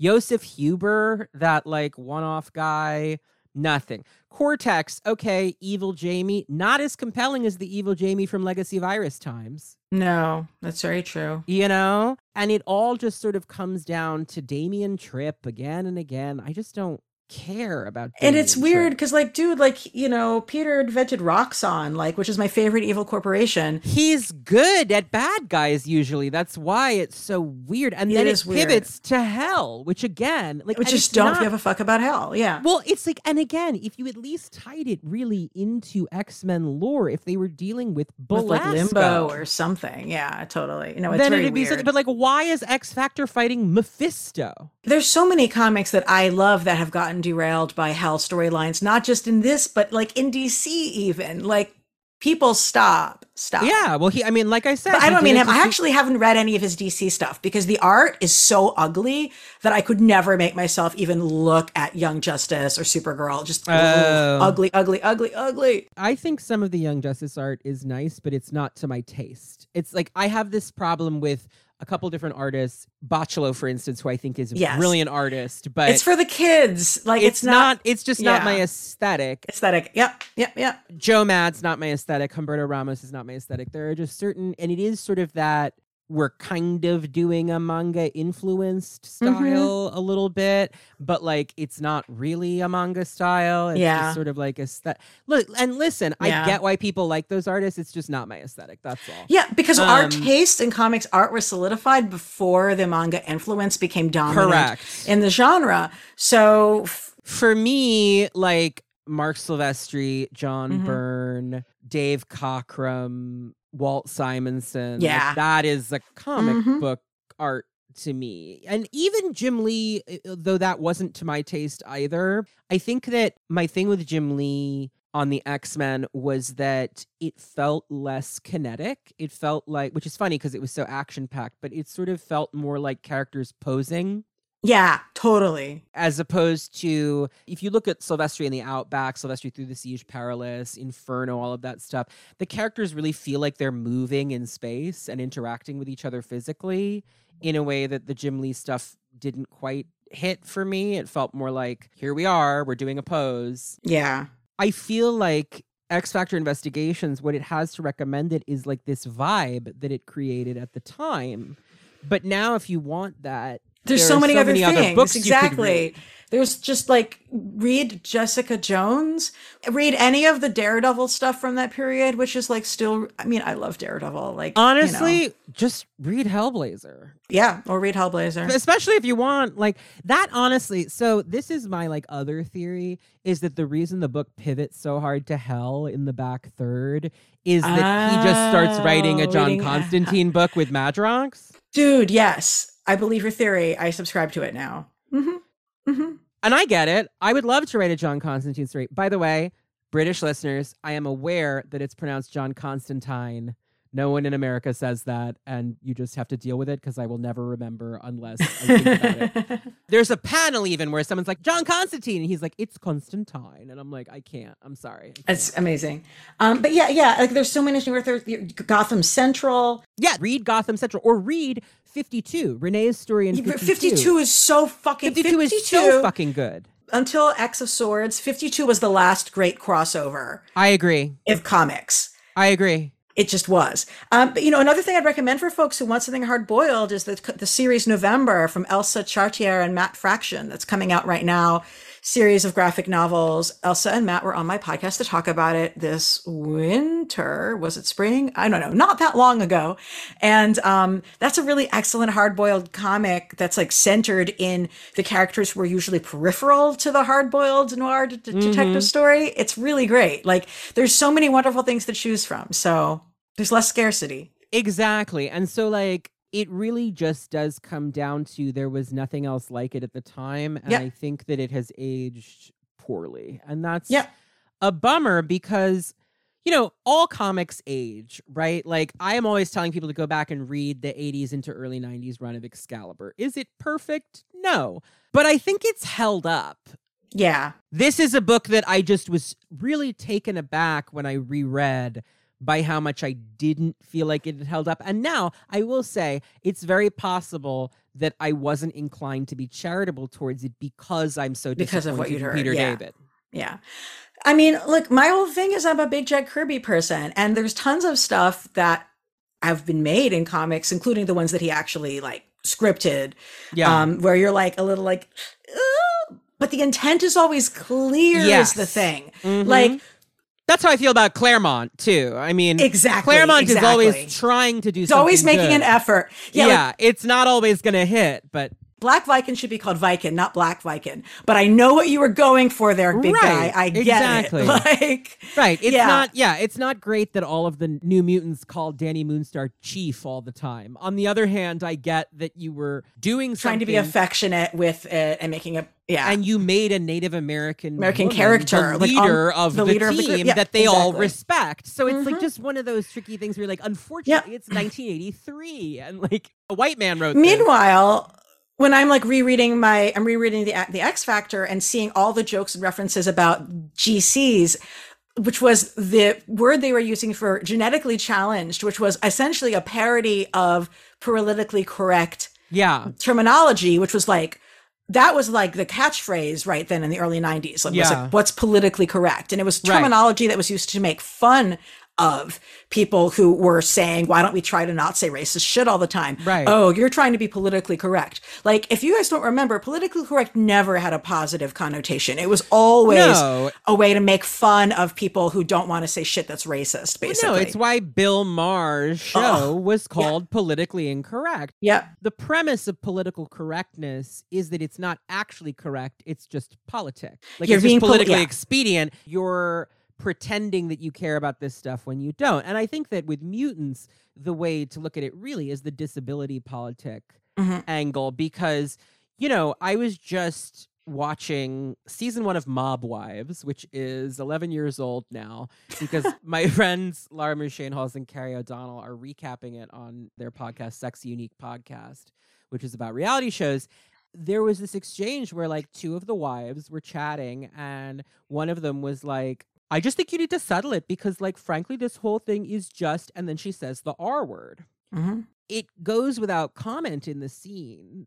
And I was so struck by it because so much effort was put over the decades since into Right. really impressing upon people how Like, harmful it is to that. throw that word around Yeah, to just yeah. mean that something is like stupid or annoying. So when you look at this sequence and stuff, this this kind of stuff where it's like, oh, like genetically challenged or whatever, that is specifically mocking the kind of people who were saying, please stop saying the R word. Like that's exactly. what that is. Exactly. And that feels mean. It feels it's too. gross. Yeah. And I guess my question is like, does any is is is saying GC is that only a thing from Peter David, or did any of the other writers? I That's don't what remember thought. it from sounds anything like him. It sounds like his humor. Yeah, and I was I was pretty sure that was just there. Yeah. And so yeah, it's possible I'm being uncharitable because he really did disappoint me and I Yep. You're not wrong. but the thing is like you know it can't just be that because that's not the experience i have of reading warren ellis who was a much more important writer to me. Mm, when i go back and read that now i'm just like god i'm disappointed. Like just you know but i don't right. I don't feel the same like and i hate the work you know what i mean yeah. so I, yeah, I yeah. I think it's something else too. I think it's that like I'm older now Yep. and I recognize a lot of things in it that don't sit right with me. Oh, well, things that seem very smart and intellectual to you as a smart and intellectual child Yeah. are not necessarily going to be the things that feel particularly smart and intellectual to you as an adult. Right, because I'm 17 when this book comes out, and I was like, ooh, it's like a serious X Men book. There's Yeah. Lots of drama, It is very soapy, which is one thing I always appreciate. which I always love. I'm a Claremont That's what I head. I love a exactly. soap opera in my It- comic. And there wasn't enough soapy stuff happening in them at the time. No, because the decimation was so dire, there was no time for anyone to like date or whatever. But also, like the writers, the other writers that didn't care about that quote unquote girly stuff, right? They were like, "You care about dating," and I'm like, "Yes." Um, so that was it. We don't have that scarcity anymore. We don't have to settle for it anymore. No. And that is really, I think, the bottom line is that it is a book that I feel like, in retrospect, we settled for because it was Yep. like nothing we'd ever seen. And I just think it is very much a product of its time that has not aged particularly well. Cosine. What other stories are favorites of yours before we get into the listener questions? I will say one thing I like is I mentioned it briefly before, but I like at the very beginning of the 90s X Factor when the dupe from Fallen Angels claims to be the real Jamie and like interrupts their first big press conference. Press conference? Yeah. Frauds. It's fun. It then becomes that dupe and Jamie Prime arguing over who is the real Jamie, and no one can figure it out, and all of his friends aren't sure, and that's a real blow to his ego. Like Moira Yeah. Yeah. vouches for the other one. Yeah. Because the other one remembers the Fallen Angels adventure and Moira's like, oh, I was there for that. So that happened. You Mhm. know, like you must be the real Jamie. And Larry Stroman's art on that is so good. That's so good. So stylish. So good. And like it's very 80s, which it's no longer at the time it's being written, but like Right. it is very 80s in a way it that still looks fashionable feels- anyway. Yeah, yeah, That one I really love. Are there any others that you're like super fond of before we jump into the questions? No, we got them all. Good, good. I'm glad we got them all. I always like when we get them all. Hmm Again, I agree with you. Like, I just didn't get into the weeds on it because it is so fucking confusing if you're not like looking at the comic in front of you. But I agree that that Rosenberg mini was fun. I like seeing Jamie try to dad in ways that aren't fucked up, and I enjoy them using him in the most absurdist ways possible. Like Mm-hmm. it makes sense for him to be used that way. Yeah. So Well, in that case, let's get into the listener questions because we got a whole bunch. One might think Mhm. that the questions were slapping themselves to produce duplicates and create more questions because uh, it's a lot. So let's just dive right in. Akira King writes Hello, Connor and Elana. Currently writing this email as I listen to the Synch episode, as I'm also at work. Priorities, right? Anyway, I've Hmm. read the full multiple man dossier, so my question about Madrox is this Is it ever explained how in depth the different dupes have their own personalities? I know one had that horrible story with Siren, and isn't one of them gay? Is it a hive mind, but they also have their own consciousnesses? And if they're more or less different people, what happens when they get reabsorbed? Do the same dupes come out and remember the last time they were out? Thanks in advance. Excelsior, Akira. P.S. Jamie definitely has sex with his dupes, right? Right? yes. Yes. Yes, he absolutely does. So, this is something that really varies by writer. hmm I would say that under Peter David, who is the person who has written this character most frequently and most extensively, the vibe you get is that he does get sort of psychosomatic feedback from the dupes, but it's like not a hive mind in the sense of like reading each other's thoughts. Right. So like he can feel what they feel, and if one of them gets hurt or killed, it hurts him sort of like in his mind. So when they're reabsorbed, are they erased? No, but sometimes yes, but it's unclear. We have seen examples where the same dupe comes back because in early X Factor investigations, there's this one sort of sociopath rogue dupe that's a problem, and he pops out a couple times. And but that's specific to him though. Generally speaking, like if you want to call out, he can't call out a specific dupe of himself to be like, No. "Oh, this is this one that I want you to have." That's No. the that's the challenge. Only though. the one that was like a rogue element that was causing trouble in the hive essentially was able to sort of assert himself that many times. Is my recollection. Mhm. He can't just say, okay, I need that one Jamie that was an agent of S.H.I.E.L.D. and like pop him out. That's not how it works. right. But I feel like if he smacked himself 50 times, that one might eventually pop out. Yes. It's not super clear. Again, a lot of the time it has to do with who's writing and what the needs of the story are. Orlante Duncan writes Hello, Connor and Elana, Stan of the pod. This is my third time writing in a question, so I understand if my question is put aside. Don't worry, you're doing great. My question has to do with Jamie's mutation in relation to the Walt Whitman quote Do I contradict myself? Very well, then I contradict myself. I am vast, I contain multitudes. I've only read Fallen Angels and just finished the Peter David 90s X Factor run, and I'm fascinated with Jamie's dupes developing autonomy outside of being a standard dupe. Could you and your guest talk more on what it may say about Jamie's psychology or personality to be put in situations in which he's literally sometimes at odds with himself, or how his dupes can become unrecognizable to Madrox Prime? To be full of so many potential versions of yourself that could manifest outside of you really is a well for stories, and I find myself preoccupied with how an infinite number of selves could complicate one sense of identity or mythology. Yes, and I love that you mentioned that specific poem because that is actually one of the ones I had in mind a lot when I was like talking and, and thinking about this as a teenager, actually. I think that for anyone who is sort of tried to, has had like a complex life and has tried to reconcile the different selves and lives that they've lived into a coherent being and like struggled to be able to articulate what that is, it's a very relatable experience the older you are and the more selves you've lived, I think it it's something that makes sense in in real life in some of those ways. Yeah, I agree. I mean, I think it's literalizing the identity crisis that a lot of us have, especially as we grow older. And X Factor Investigations as a book, I mean, if you look at the cast that's assembled Rictor, Monet, Siren, Wolfsbane. Not as much Strong Guy because he's a little older than the others, but Mhm. these are all characters who were introduced as students of the X-Men Yeah. and become adults. I mean, this is also why I sort of compare to Angel as the spin-off of Buffy because Angel is the show about being in your 20s.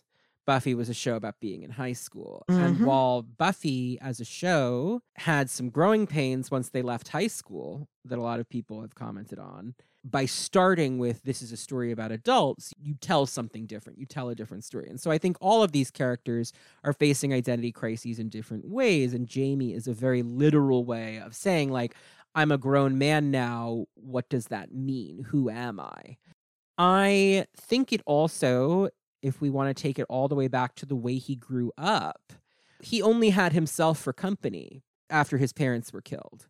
It makes sense that he would sort of fragment his personality somewhat so that he had interesting people to talk to, you know? Mhm. Yeah. Because otherwise, what's the point if you're just agreeing with yourself all day long? Hmm. So I don't know if that was a conscious thing he did. It doesn't seem like it was, but it makes sense as sort of a response to his traumatic upbringing, I would say. Yeah. By the way, we haven't mentioned, but pretty early in X Factor investigations, Peter David retcons that Damian Tryp killed Jamie's parents and made it look like the tornado got them, which is, I think, unnecessary because Hmm. I think that the random chance of it is what makes it so senseless and what makes his backstory so distressing and sad is that like he had these parents who gave up everything to protect their child who was going to be seen as a freak or a scientific curiosity and they kept him safe and isolated and then an act of god or nature killed them.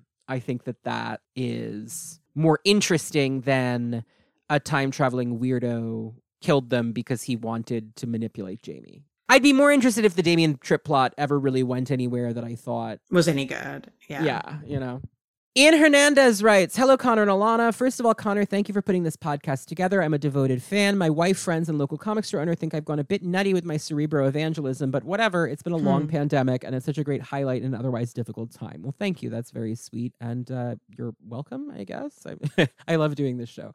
My question is, how would you choose to handle the Jamie and Layla relationship going forward? Should it be retcon to be less creepy? Is there even a way to do that? Should they just move forward with it as an occasional plot point and just never bring up the earlier weirdness? Should they find a way to shoot her back into the future so we can see more of the Summers Rebellion? Would love to hear both of your thoughts on this. Thanks and take care, Ian Hernandez. Hmm. What are your thoughts? Because you do like Layla. Yeah, that's a tough question. I mean, I think in some ways, like, it's not fixable. Yeah, I don't think you can fix it. Like, unless you're going to say, no, there's literally no way to fix it. Sorry. No, like, it can't be so fixed. it was interesting for me to see that they did choose to have Layla show up in the comic, which means Yeah. we have to acknowledge that Jamie is married to someone who he knew when she was a child, which is gross. Because I wasn't sure if if they were just gonna like sort of hand wave to like literally have her not exist in this. But And again, like not just knew when she was a child, but like engaged in prolonged social interaction with when she was a child, was her boss. was her boss, and was flirted with by her in inappropriate ways when she was a child.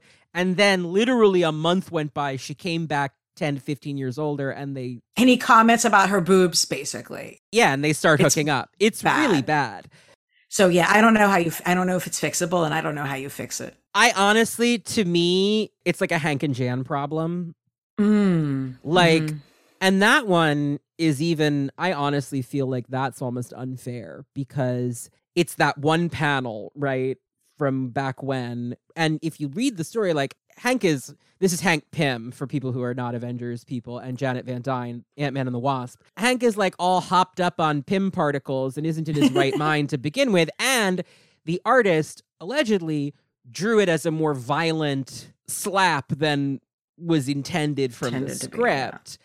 But the way it morphed over time was like, this is the guy who beat his wife that one time. Mhm. And so any effort to make those characters like functionally happily together again always It's just you shouldn't. weird. Yeah. So what I liked about the X Corp issue was that it established that the happy ending at the end of X Factor investigations was weird, which we all knew it was. and it established that their relationship is not great.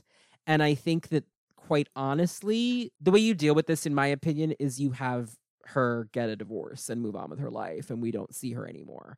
Well, except but they have a kid. Then you can bring her in occasionally for like that kind of like this is my ex-wife, we have a child together, we're co-parents, but I don't want to see them I don't want to see them snuggling. I just don't. It it it it skeeves me out. I mean, it would have been the easier thing would just be pretend that like that relationship didn't happen. So I was surprised to see her. Well, this is always my thing with Krakoa is I'm like because it's a soft reboot there are so many things you could choose not to worry about and Mm-hmm. instead and this is just it's just two approaches, right? Like I would have just said, "Where's Layla? Who cares? Who knows?" Like maybe the timeline got erased and she's gone or whatever. Mm-hmm. Similarly, I would never have bothered to explain why Siren isn't the Morrigan anymore.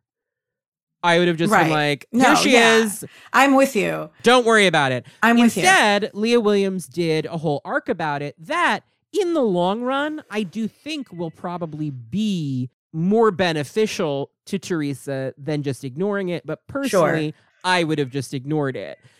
Or, you know, Vita Ayala is really digging into all of the shit that Peter David did to Rahne Yeah. which in if you look at Hickman's initial arc, the Hickman Reis arc at the beginning of New Mutants on Krakoa, they basically open with Rahne being resurrected and everybody being like, it's a fresh start. And like, let's not think about the last 30 years of publication of this character. But there is something to be said. Like, that's something you can do in comic books, but especially with a book like this that went on for so many issues it's hard to just say it didn't happen. So I feel like, you know, while it isn't necessarily what I would have done, it makes sense to me that these writers, and it's notable that the writers we're talking about in all three of those cases are under 40, let's say, and either women or non binary, like non men. There is this idea of the emotional horrors that have been wrought on these female characters by a male writer, let's unpack them. And I get Yeah. that. The age thing I mentioned because these are all people like you and me for whom X Factor investigations came out when we were children or teenagers.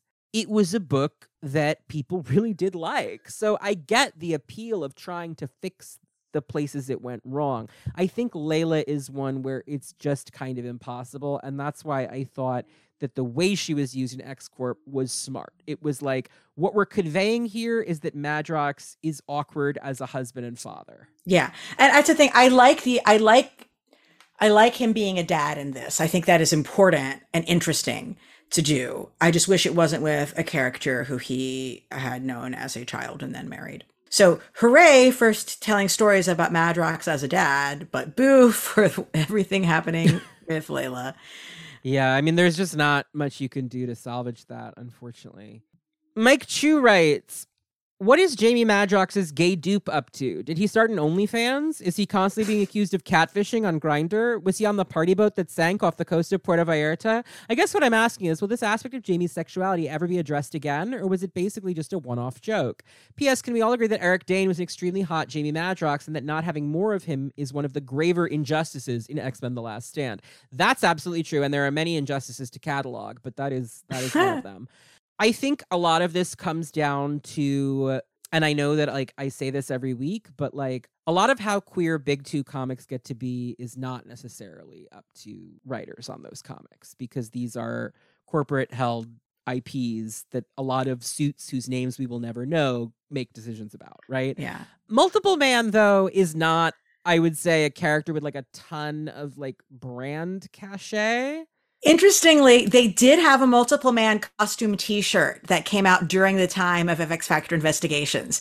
And it shocked me that one could purchase multiple man merch. Yeah, that's wild, honestly. Isn't that crazy? But yeah, exactly. He's not a brand name. Like you think they could get away with it if they wanted to because he's not on children's lunch pails. what I would say is like the thing about him is he is in a monogamous relationship with Layla, and if his dupes were out fucking other people, I think that that would be a problem in their marriage.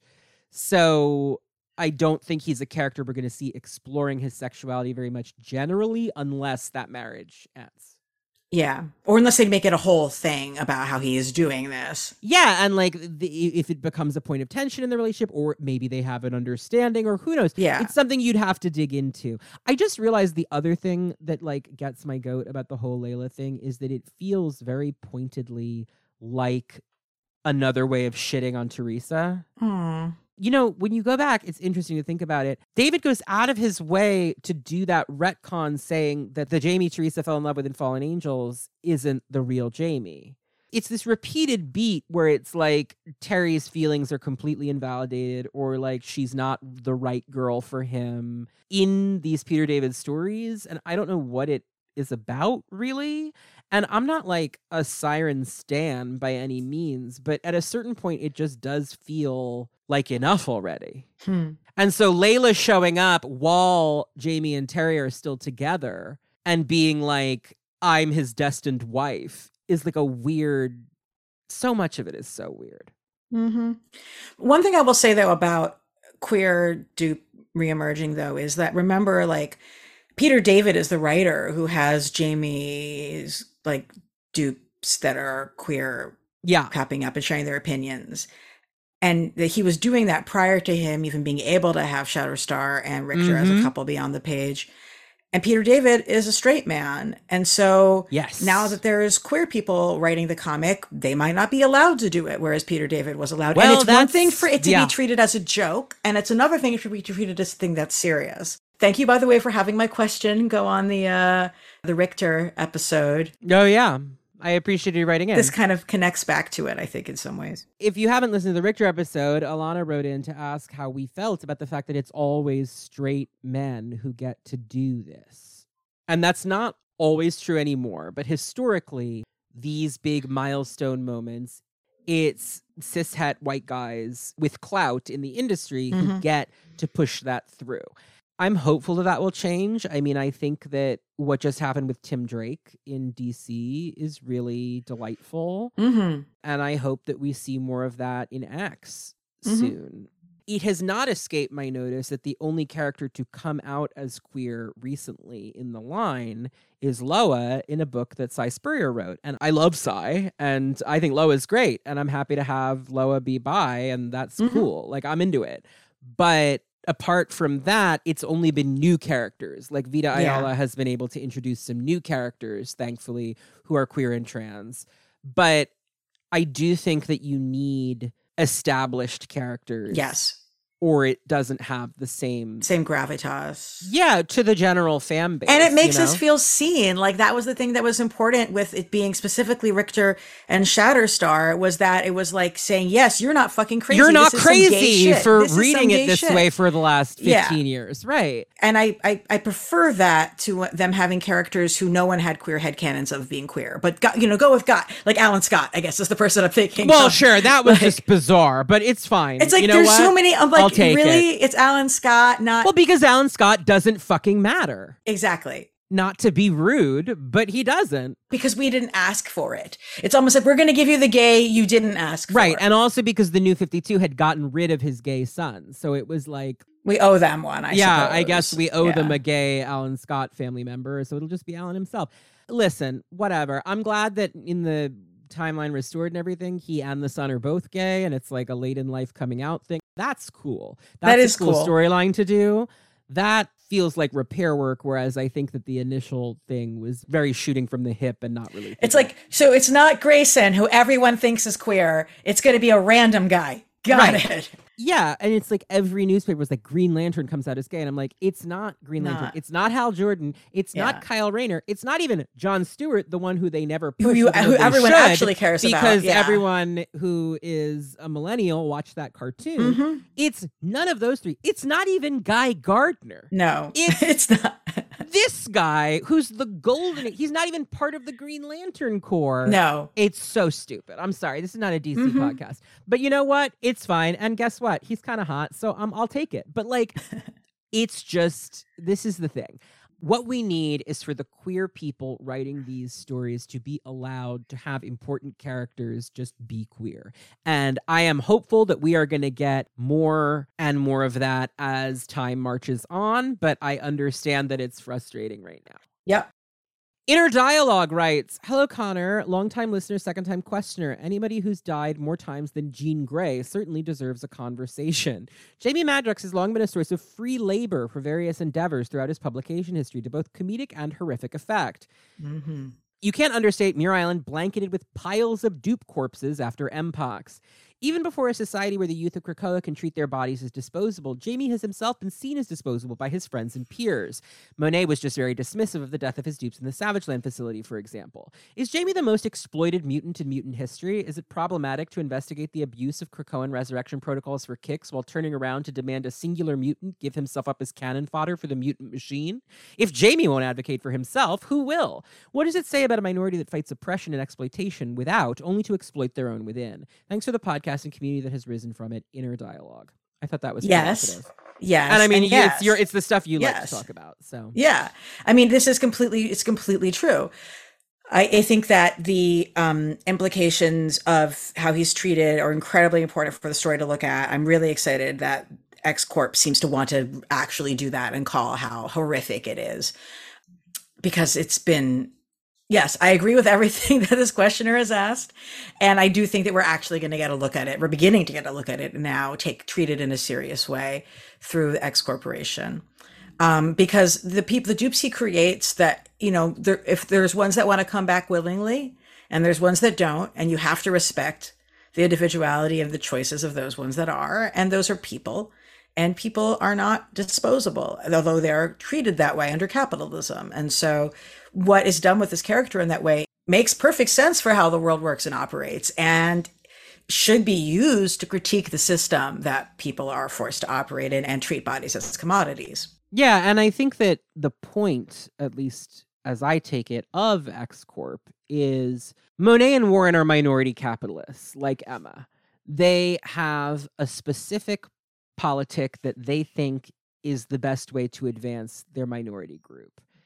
When you are a minority capitalist, you are going to have to make compromises with the capitalist system in ways that are not always going to be kosher, let's say. Mm-hmm. I think that it becomes important to show the cost of that because if Krakoa has eliminated scarcity and X Corp is a corporation unfettered by the need to artificially create scarcity, then there needs to be some other cost of operation or the allegory is lost, right? Like you can't have it be a perfect unproblematic corporation because then what are we talking about you know in terms of the real world so i think that the way that monet is dismissive about losing those dupes because it's like well we can make more and they're not real people they're his dupes i don't actually think that that's as callous as like given their experiences in X Factor investigations, where he did treat the dupes that way a lot of the time as sort of like suicide mission operatives on occasion. I can see how she would get that idea. Like Monet never visited Reverend John Maddox. Mm-hmm. Monet didn't meet that detective Madrox who committed suicide by In Detroit, yeah. in front of Jamie. Like those moments are things that Madrox experiences with his dupes sort of one on one, and they're not something Monet's ever witnessed, really, that I can recall. The only ones she's seen that were really individuated were the evil ones. so like that's not going to necessarily make you go, yes, dupe rights, you know? Um but it's just like how Mastermind and Selene are securing positions on the board. And those are two of the most dreadful evil villains that Yep. the X Men have ever faced. And the point is, like, all right, if we want to have this corporate entity, we're going to need the best corporate minds. And those tend to be predatory people. Which is interesting because I just don't know that that is actually true, but it all makes sense within the story, like that the characters would think that. Well, it's what Monet and Warren think, Monet in particular, because she is the kind of person who thinks that it's about, you know, striking first. Yep. She's ruthless in that way. And Warren has always had, ever since the 80s, that sort of darker nature inside him that makes him want to strike first and cut people's heads off. So Mhm. it makes sense that they're like, all right, you know, keep your enemies closer. And I think Madrox is someone who is positioned to question. I think Madrox and Trinary in that book are there to question the positions of Monet and Warren. Yeah. I'm interested to see where it goes. I think that the first three issues have been interesting and that the Madrox spotlight was very interesting. We'll see what happens next. Yeah. But I'm really glad to hear other fans are thinking about this stuff. It's like important. I think it's a question you're very pointedly asked to ask. Mm-hmm. Absolutely. Andrew Kosick writes Outside of the one agent of S.H.I.E.L.D. dupe letting all of S.H.I.E.L.D. know about Madrox's I'm going to have dupes to live every life plan, how much of the wider Marvel universe knows about this idea? If you cover up his face tattoo and give him any shirt that's not his green Jack Kirby one, he's a pretty generic looking dude. Do any of the other Marvel organizations like AIM or Hydra or Hammer have make sure you don't recruit multiple man campaigns? Does Val Cooper ever need to make sure there isn't a dupe trying to get into local politics in like Topeka? Is Random Madrox is just rambling into your bureaucracy on normal fact of life in Marvel Comics? This is a funny question. Also, like, yes, because if you recall during Messiah Complex, Jamie infiltrates the purifiers Yeah. at one point. This is a thing he does. Yeah. And you'd think at a certain point that there would be like a picture of him in every evil base. Yeah. Like, don't let in this guy. And yeah, exactly. No, I I'm sure he's had has people out and like there's probably some who sell Amway.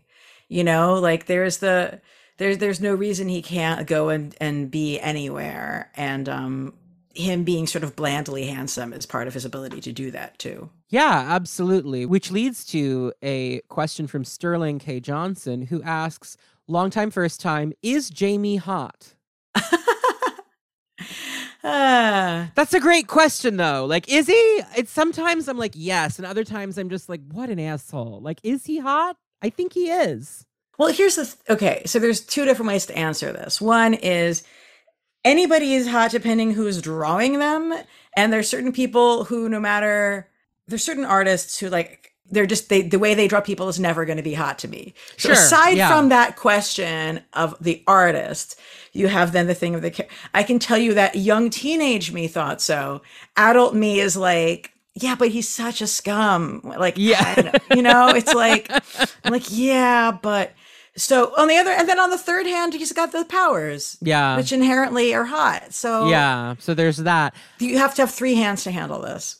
I think part of it is that the fact that all of the women in X Factor investigations are so attracted to him does make you like go okay and like roll your eyes at a certain point. So that complicates like my gut reaction to the question Mm. because I don't feel like he's hot enough For, for, the way that. all of the women react throughout the entire book. However, Uh, yes, I do think Jamie's hot. but you know, he just has to not have that full body cowl suit. Is the thing that's just not. You know, like a head sock, oh, yes, but like the full cover. You, The full body condom is a little too much no, for me. no, you got about the hair fly free. You know, Zach Wilson writes, Hey Connor and Elana, welcome to Cerebro Elana. Hope you're having fun. So let's just get right to it. The butterfly shaped elephant in the room, Layla Miller. I was someone who adored Kid Layla after House of M when I was reading sporadically in high school, even after she came back from Messiah Complex. But the marriage and relationship, well, I wasn't a fan. And he goes on to some things we've already talked about. But this I did want to read. Do you think Moira's going to kill Layla if she realizes what Layla knows? She's not technically a precog, but knowing stuff is close enough. so now that we've determined that that's not actually her superpower, I don't think Moira needs to kill her. Correct. And also, it was established toward the end of X Factor investigations that by resurrecting Guido, who she knew was supposed to die there, Layla just couldn't resist and upset the timeline. So the timeline that Layla experienced that was Bishop's timeline that gave her all her knowledge of the future has been averted and is no longer relevant. So while she still knows things vaguely, there's a bit after that where like the Hell on Earth war starts in Manhattan and Jamie's like, Did you know there was going to be a volcano in Manhattan today? And she goes, uh, I knew there was going to be a volcano in Manhattan in about six months. I didn't want to worry you until it was a more imminent problem, but it seems like now it's happening now. So that's such a great bit, though. It's I mean, a good bit. And I'm saying, Yeah. like, by the end of X Factor investigations, the implication is because she decided that she was tired of living this predestined life and made a few changes, now her knowledge becomes less and less and less relevant as time goes on. And by hmm. the time of Krakoa, she probably doesn't really know stuff anymore. Yeah. And that's fine. Yep. I mean, unfortunately, it was the cool thing about the character, but that ship sailed a long time ago, you know? Yep. So, yeah, I think she's like Tarot in that while she has some vague knowledge of the future, it's not her power. And, like, in the same way that Tarot has to interpret the cards, so she can't, like, the problem that Moira has, I mean, apart from their personal issues, the problem that Moira has with Destiny and by extension with Blindfold is that they see all the potential timelines simultaneously. So there's no way for whatever Moira's up to to escape Destiny's notice. Whereas Layla only knows about one specific timeline that is now no longer the track we're on.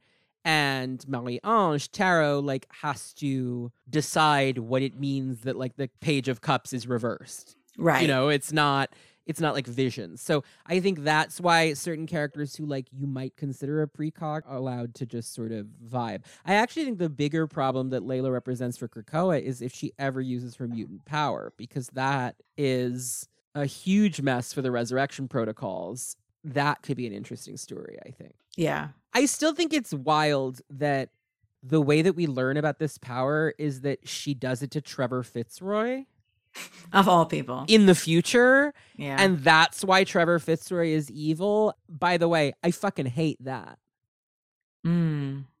Because it takes all agency away from that character who was a really, you know, like, not that the Yeah. upstarts were ever the most incredible villains ever, but like Trevor Fitzroy killing all of the Hellions because it's fun. Is a really effective beat in the Yeah. early 90s. And just to be like, oh, he's a sociopath because Layla booped him back to life that one time is like, that sucks to me personally Mm. and undermines Bishop's.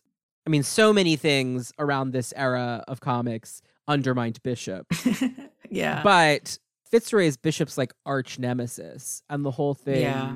to just have it be like, oh, Layla like flipped the switch on the back of the Krusty doll, and now he's evil. It's like a little, it's a little much. yeah. Jack S writes, Hi Connor and Elana, huge fan of the podcast. The way you and your guests talk about the X and how you communicate to others why they're so important to me. I'm super excited that you're covering my favorite character. Uh oh, I hope you're enjoying this Sorry. episode. Do we know if the Jamie resurrected on Krakoa is the original Madrox Prime? It always bothered me that many dupes after the conclusion of Peter David's X Factor haven't appeared with the M tattoos. The tattoo is supposedly written into his DNA during Messiah Complex and was pretty consistent for the remainder of the run. He, of course, dies in an event I refuse to recognize. Thank you for doing the same. Where it's notable that he doesn't have the M tattoo. Some thought at that point he wasn't Madrox Prime for that reason, but it would later turn out in the 2018 Multiple Man series that the Prime is definitely dead and the book is about a dupe.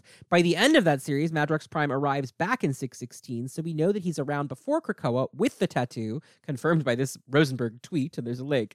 Anyway, he then dies in the latest Uncanny run and is then seen resurrected on Krakoa. From what I can tell, all these new Jamies are tattoo free, so that begs the question has the original Madrox been resurrected or is it a dupe? We've seen from Fallen Angels Volume 1 that it's possible in rare cases for a dupe to create more dupes, so that could be the case. It's entirely possible that the DNA used by the Five is just an old sample. But even if this is the case, we've seen other characters come back with the bodies they're now comfortable in. It seems strange that he would come back without the tattoo, given that it bonds him to Layla and their shared experience. Layla still has her M in the latest issue of X Corp, so we know it's not a coloring error. Most likely, there's hmm. no way to know which Madrox the current one really is. I could see it being a rare case of Cerebro or Xavier making backups and there being a mix up.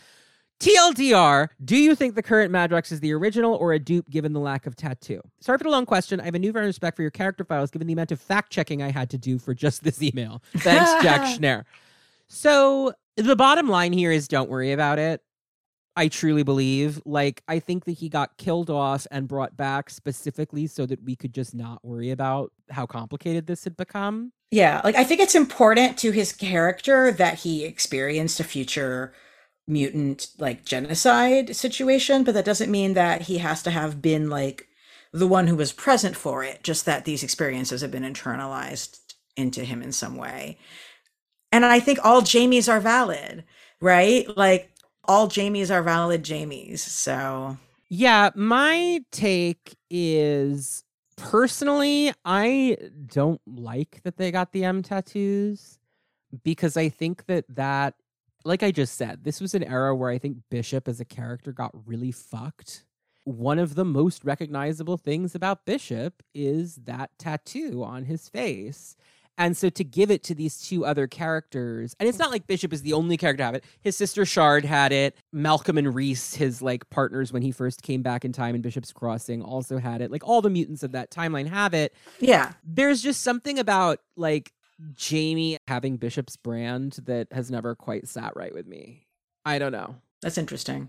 I don't know. It just feels like he kind of stole Bishop's signifier.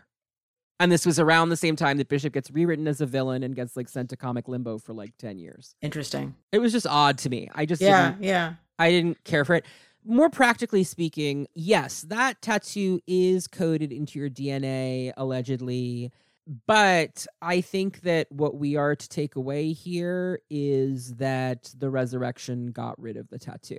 I am okay with that in the same way that I think that Rachel's resurrection probably got rid of the weird back tattoo she got in the Claremont reload period, which was also, I will note, encoded to her DNA. And I personally feel like you should just not worry about that because it's just not necessary, in my opinion. Notably, and this is just me spitballing randomly, in the Mark Brooks poster for Inferno, Bishop does not have his tattoo anymore. Hmm. That poster is so meticulously hand painted that I would be shocked if that was a mistake. Interesting. So I'll be curious to see if Bishop is going to resurrect as part of this story without it. And that would answer your question. If he does, that'll be crazy. Because again, I do think that that's Bishop's main visual signifier that is iconic to him. Right. It would be sort of like getting rid of, I don't know, Polaris's green hair or whatever. Like that is Right. their thing. But you never know. And I don't know. As for the answer, here's how I'm in choosing to interpret it. If Cerebro has been backing everyone up all the time, then it has been backing up all of the different Jamies. Mm, that's a lot of work. It is because we've seen there's an explicit exception made for him and the Stepford Cuckoos in the clone protocol in uh, one of the cable data pages because having multiple bodies is part of their power. So it would be wrong to designate one of them as the only one who can resurrect or whatever. So my read on it is that the Jamie we have now is built from Madrox Prime's DNA or whatever, but all their DNA is the same, so it doesn't really matter. And then has sort of an amalgam of all the Jamie backups that they had.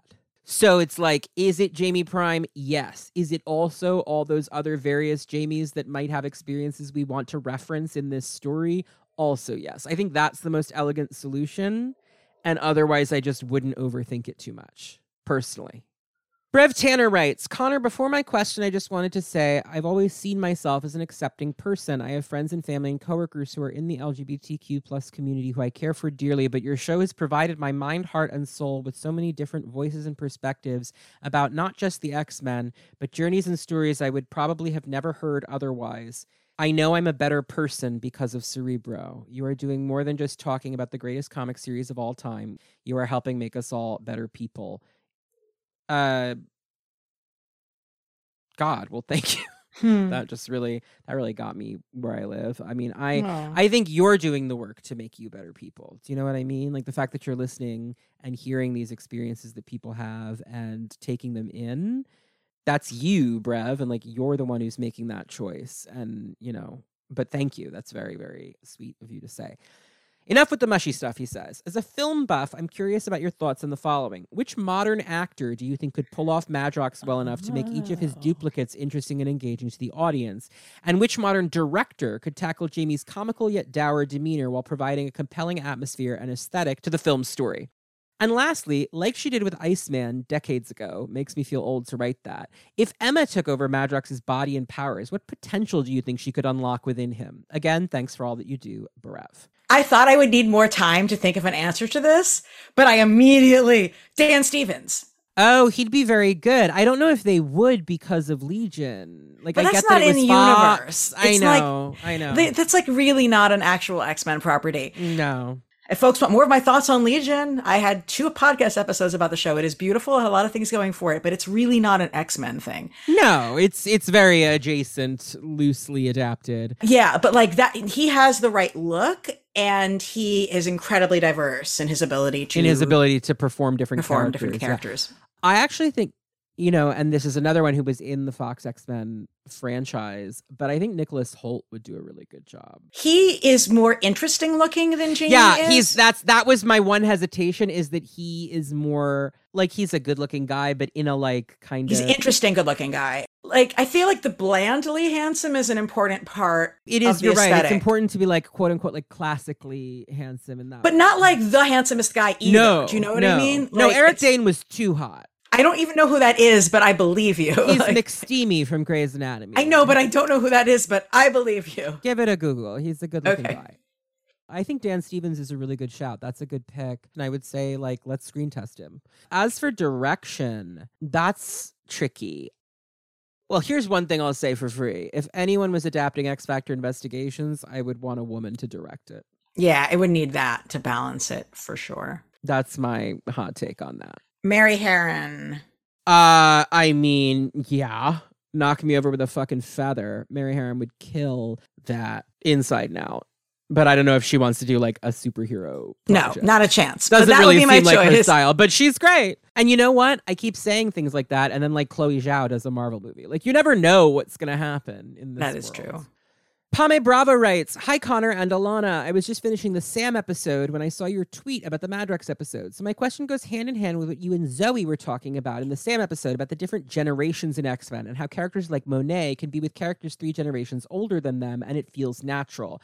In Jamie's case, I think he's always been in a nebulous zone. He wasn't a new mutant or X-Force or Gen X member, but he was in Fallen Angels alongside Siren, Boom Boom, and Sunspot. But because he's mostly associated with X Factor, he feels older than all of them. So while all those other characters either graduated to the X Men, like Sam or Monet, or not, with Jamie it was different because he was never a student type character, even if he mm-hmm. was probably their same age.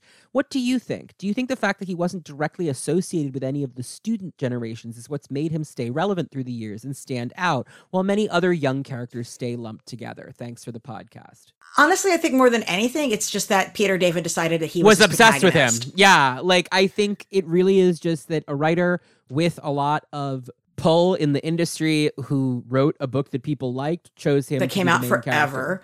Exactly. And I think I, I think I, I do think writer that you are correct that that is he is sort of he's not part of a particular generation in that No. way, which is true. In 90s X Factor, he is written as being one of the youngest but he's not as young as Rahne. Rahne is literally a teenager, but he's written as being the second youngest basically. Yes. But he's still like not a ch- I, I think the vibe I got from him is he was like maybe 20, 21, 22, like just became an adult moments earlier. The thing is, he is established in the 70s more as a peer for Lorna and Alex, Mm-hmm. who are a little younger than the 05 and the second Genesis team. Like Iceman, Havoc, and Polaris are all a little bit younger than those other early characters. Right. I think that much like Havoc and Polaris, he got stuck in a what do we do with this character space because he doesn't have a class to put him in. That's why the three of them were very natural characters to put into the government X Factor team together Mm-hmm. because they had history together and they are this mini cohort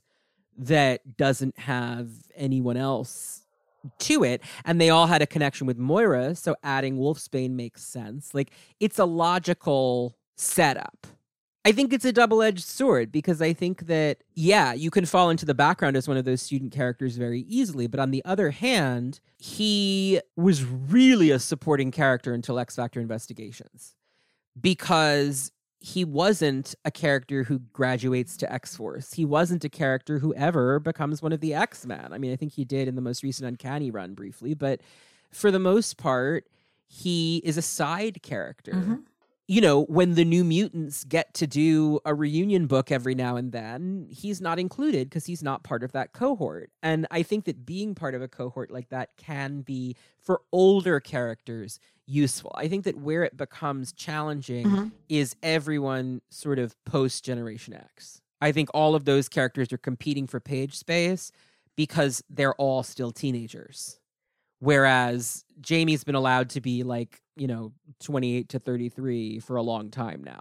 I think also that much like with Monet and Siren, X Factor investigations kind of aged everyone up. Rictor too. I mean, like because of the tone of the book, they all kind of felt like older characters. Yeah. Brian Houston writes, Hello, Connor and guest. I'm sure you've already touched on this, but I find it interesting that the character's most important moments, the very best and the absolute worst, were all handled by the same writer, two time GLAAD Award winner Peter Allen David. Can you think of any other non creator owned character where the writer responsible for defining a character was also responsible for damn near ruining the same character? I'm specifically thinking of the aging up of Layla and the pregnancy of Terry, but you could expand that to a lot of end era PAD X Factor, I guess. Until Slab earns a three hour episode, make mine Cerebro, Brian. Slab. Well, in terms of like defining the character and also maybe ruining the, I mean, Peter David also, it's Wolfsbane, right? Like that is yeah. the other character that is really for better or for worse. You know, he put his stamp on that character. In the X-Men, I mean, it depends on what you what you think is ruining a character, right? Like that really is the question. I think it's easier to identify writers who defined a character that they didn't create. Grant Morrison is the definitive Emma Frost writer, Yeah. in my opinion. I agree. Chris Claremont is the definitive Storm writer, in my opinion. Mm-hmm. And those are two characters that those writers did not create. But I don't think that either of them ruined the character. You know what I'm saying? It's hard. It's hard when you see a character written for so long by the same person who has clearly such a personal attachment to the character. It's hard when you see the story start to kind of fall apart because that's all that there is, you know? I don't know. What do Mhm. you think about this question? Yeah, I think that that's that that's a great description of it. Um, as for other people who've created the best and the worst of a specific person, I I love this question, and I would re- I I would need more time to um. you know what? Actually, wait. The O'Neil and Adams Green Lantern Green Arrow, Mm. right? Like the best and the worst, in both of them in the both in the same series. So Interesting. That's an interesting read, because yeah. like I forget, there's a whole world of people who. You know what? This is not a DC podcast, but that is Yeah. my answer. The Denny, the, the O'Neil and Adams, Green Lantern, Green Arrow for both of them. Brad Moreland writes, "Hello, I'm from West Virginia. If you want to try an accent, I'm sure that's going to be entertaining. I will pass Ooh, because that is no. really ambitious for my taste. Yeah." Jamie Madrox is my favorite character in comics. His powers really caught my attention at the start, but the more the character was developed, the more I loved him. One of the best things about him is how much of a mess he is. It makes for very entertaining stories. Yes. On top of that, the stories that he features in tend to be stories I'm interested in, regardless of characters. For a long time, he was the center of the noir detective stories written at Marvel. And even more recently than that, he was the center of a wacky time travel story in Rosenberg's Multiple Man. I just keep finding my love for the Jamies increasing every time I see them. Anyway, I do have a question. I would like to know what each of you, Connor and Guest, would do if you had the power to split yourselves into duplicates. Would you send them off around the world to learn things like Jamie does, or would you just send them to work or to do things you don't want to otherwise do, also like Jamie does? I've loved every episode so far, but I'm looking forward to this one the most. Thank you for such a great podcast, Brad Moreland. Oh my god, my podcast would get produced so much more quickly. Right? Um, and I could I could like be an active member of all the political organizations that I support rather than just like the couple of ones that I actually like can leverage my time for. I mean, that is the dream. I would be able to go back to mastering the art of drawing. I mean, like I what a power to have. Yeah, I mean, I I never got a PhD because I didn't like grad school, and uh, it also seemed like a terrible idea. So I would probably send one to a PhD just because, like, I don't, I wouldn't need to then pursue the career. I would just like have I could just like absorb the learning. But you still have to pay for it though. Would I? Or did would the dupe pay for it? Not to be rude, but like you know, well, I, I don't know. We would figure it out. Um well, the other thing about having this power is it's not hard to make money, right? Because you can have dupes That's true. doing all kinds of jobs. No, but the big thing for me, I think, is there's so much of the world I've never seen, and I am not the best traveler. Always, I get anxious. You know, I'm like not like the best at traveling. It would be nice to like send dupes to like the four corners of the earth and then have them come back and like, oh, now you've seen Cairo. Now you've seen Prague. Like, sure, I've never been to those places. Why not? You know? Mm. I don't think I would do what he does where he like has them go develop extremely specific skills because I would feel weird about suddenly having those. That would like disrupt my sense of self if like suddenly Mm. I was a lawyer. You know what I mean? Like, which he does. Like that would I know, I know. You know? I love I love that I love that. Like because it is like about the multiplicity of identity and like the possibilities of what you could produce or do. And I think the choices of the careers that his dupes sent get sent out to do are pretty revealing as well for what kinds of skills and stories people think need to be told, even. right? Mhm. But yeah, I would totally be the best band though. And I wouldn't have to make anybody else happy about my particular selections or choices. Satan writes, Hello, Connor and Elana. I have a two pronged question about Jamie Madrox. The first part is what do you guys think about the repeated device of his dupes confronting him about his sexuality, like in issues two and three of the Madrox mini? I think it presents a unique opportunity to narratively psychoanalyze Jamie's sexuality via his dupes and explore the complexity of sexuality. Secondly, do you think there are any other aspects of Jamie's personality that would be interesting to explore via his dupes, like that dupe in X Factor 1 that is the part of him that lies to himself? Thank you for the amazing podcast and all you do for the community, Satan. Well, thank you, Satan. I always appreciate when the Prince of Lies writes in. so we've answered the first one, I think, mostly, but I liked the second question also, where it was like, what other facets of him would it be interesting to see? Yeah, I, I think it would be interesting to see him really tease out his fear of abandonment and his conflict. That's what that I was ha- going to say. Yeah. And his conflict that he has between wanting to see himself as being self sufficient while realizing that that's actually scary itself. Yeah. And he's got a ton of masculinity issues to dig into too. Wilson Hayworth writes, Hello, Connor and esteemed guest. So excited to see y'all covering Multiple Man. He's always a character I felt a lot of love for. Having pretty substantial ADHD, I've always really related to Jamie. Yeah, I get that. Same Mm-hmm. Yeah. mood, big mood. I think that we're all on the same page on Yes. this podcast on that subject.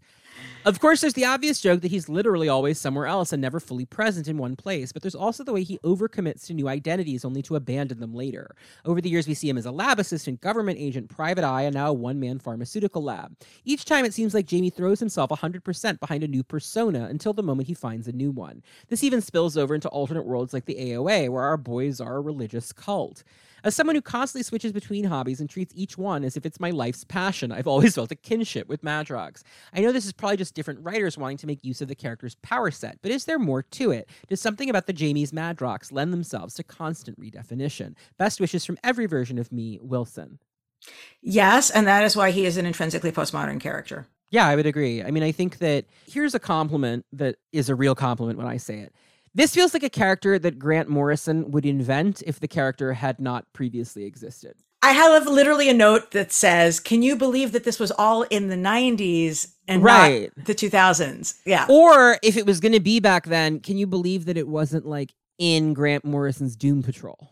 Right. It, yeah, completely. This is totally a Doom Patrol Because this is like something they would write. I mean, Yeah. like a lot of the stuff with Rebis and Negative Man. Again, this is not a DC podcast, but and with Crazy Jane, Yeah, you know, Crazy Jane is sort of Morrison's take on Legion almost. And there's a lot of interesting stuff. That, point is, yeah, it is the dream of like here. So it's interesting because Quicksilver is the ADHD nightmare, right?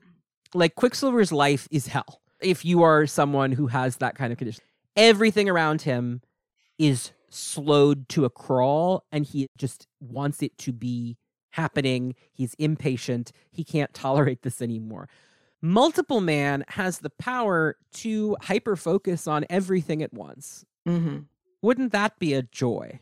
yeah. That's the ADHD fantasy. Whether or not writers are dealing with that kind of mental health stuff, there's an obvious joy to writing this character and at the same time an obvious pain to writing this character. And I think that's why on some level he appealed so much to Peter David because Peter David is a writer who's very into that high comedy and then great tragedy roller coaster. Yes. You know? And this is someone who has the ability to do just about anything you could ever want to do in your real human life. But it creates all of these ontological existential questions about who he is and whether he's a real person, and it leaves him despairing. So that's what I would say. He's a person. Cylons are people. And yes, Yeah, right. I'm not saying they're good people, but they're people. Well, and not all people are good. yeah. Sometimes that's not a prerequisite. Nicholas DeVito writes, Hello, Connor and Elana, longtime flatscan fan. And up top, I just wanted to thank you, Connor, for opening my eyes to a new way of interpreting some of my favorite characters in fiction. When I was a younger reader, I didn't see a lot of the queer subtext for things like Iceman's sexuality and didn't always like the stories when they were able to put them on panel because I didn't know I'd been missing subtle hints all along. I thought they came out of nowhere, but I was wrong. Listening to your perspective on the X Men and some of its LGBT themes has broadened my horizons and hopefully made me a better ally and comics fan. Well, thank you. That's very sweet of you to write in. On to my question. Jamie Madrox is a mutant, but Peter David also made him part of some separate race of kill crops. Feels like a dwy. Hmm. It seems like a lot of authors have the instinct to make their favorite characters special mutants beyond the X gene. Neophem, Lupines, Externals, the Neo, all of which seem to have ended up being dwys. Why do you think authors feel they need to do this and make characters more complicated? Do you think it waters down the mutant metaphor? Are there instances where you think it works better than others? Anyway, love the pod and look forward to Zaladanes of more episodes in the future. Sincerely, Nick. Well, the original non-mutant set, sets of people like the Inhumans are great and they're different and they're not doing the same thing. And I also am a fan of the Eternals. But things that anything that's vaguely like trying like like that's not useful. That's not. If Kirby didn't do it, just don't. The thing about the Inhumans and the Eternals is that they fulfill a different thematic function. yes, exactly. Like the Inhumans are a eugenicist society that's very eh, different from the mutant metaphor that's happening. And the Eternals are ancient astronauts. It's yeah, they're chariots of the different- gods metaphor. And, well, not metaphor, like literally. It's literally Like, just yeah. chariots of the gods. Like literally is just that. He's like Kirby's like, I read Chariots of the Gods. Here's a big thing now. well, first here's the fourth world, which is just Yeah. that. And then here is after I'm back at Marvel, my low rent fourth world. Version of it. Not to be rude. I know that the Eternals have some fans. Hi Karen. Karen's listening. I'm a fan. It's just Uh, like not as good as the best thing ever. That's all. Which of course, Yeah. that doesn't even mean it's bad. I like Sersi. I'm excited to see Gemma yes, Chan. thank you. Sersi is so much fun. She's cool. She's cool. And Crow is fun. And like we deserve that. I'm enjoying Gillen's new. Uh, Yes, it's very good. book. It's very cool. He made it matter, like as a thing. Like thematically, it's like here's what the Eternals are, which is like thank Yeah. God, because they that's Yeah. what they've needed ever since Kirby kind of went. Nah, here's another one. I don't know. So. The kill crops thing, you truly don't have to worry about. And the reason you don't have to worry about it is because the only person who tells us about it is Damian Tryp, who has reason to be lying because Yes. he's trying to convince Jamie's parents that they should give Jamie to Damian Tryp instead of Charles Xavier. That's the context of the conversation. He's like, I'm like your son. I'm a kill crop. We're a different kind of thing. We're the changelings that they've always tried to destroy. Now, there are other characters with this thematic. Meggan, for example, is also called a hmm. changeling. She is shaped by the superstition around her because of her empathic power it's distinctive that certain characters are visibly mutated from birth in a way that other characters are mostly not. Nightcrawler is born looking like a blue devil guy. Meggan is born as a gremlin. Hank McCoy is born with giant hands and feet. And those characters are treated differently their whole lives versus characters who manifest powers when they're teenagers or older the problem I have with it is that I just don't really buy the idea of it as a subspecies. It just doesn't really work for me. Like the idea that most kill crops don't survive. And so over time, mutants adapted evolutionarily to manifested puberty it just feels like an attempt to make the bad science of the Marvel universe into real science, which I just never lands that well for me, particularly. Like it's science fiction, don't overthink it.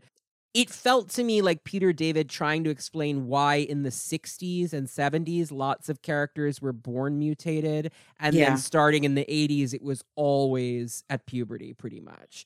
And I just don't think that needs to be explained. The explanation is like, who cares? The concept evolved over time and it became more useful as like a puberty metaphor. Mhm. So, And queerer. Well, yeah, right. To me, it just felt like an unnecessary wrinkle, and I'm glad they haven't really talked about it. So much like the Neyaphem and the Cheyarafim, which is just shit Azazel tells us about, which you don't have to worry about because he's the devil. Like he's yeah, probably he's just lying. lying. Damian Tryp, I mean, right down to like the name he's given is like also sort of a tempting devil figure. And I just don't think you need to take what he says when he's trying to convince people of something particularly seriously. Nathaniel Steffel wrote in a lot of questions about the 2018 Multiple Man miniseries. I don't have answers to any of these questions Hmm. and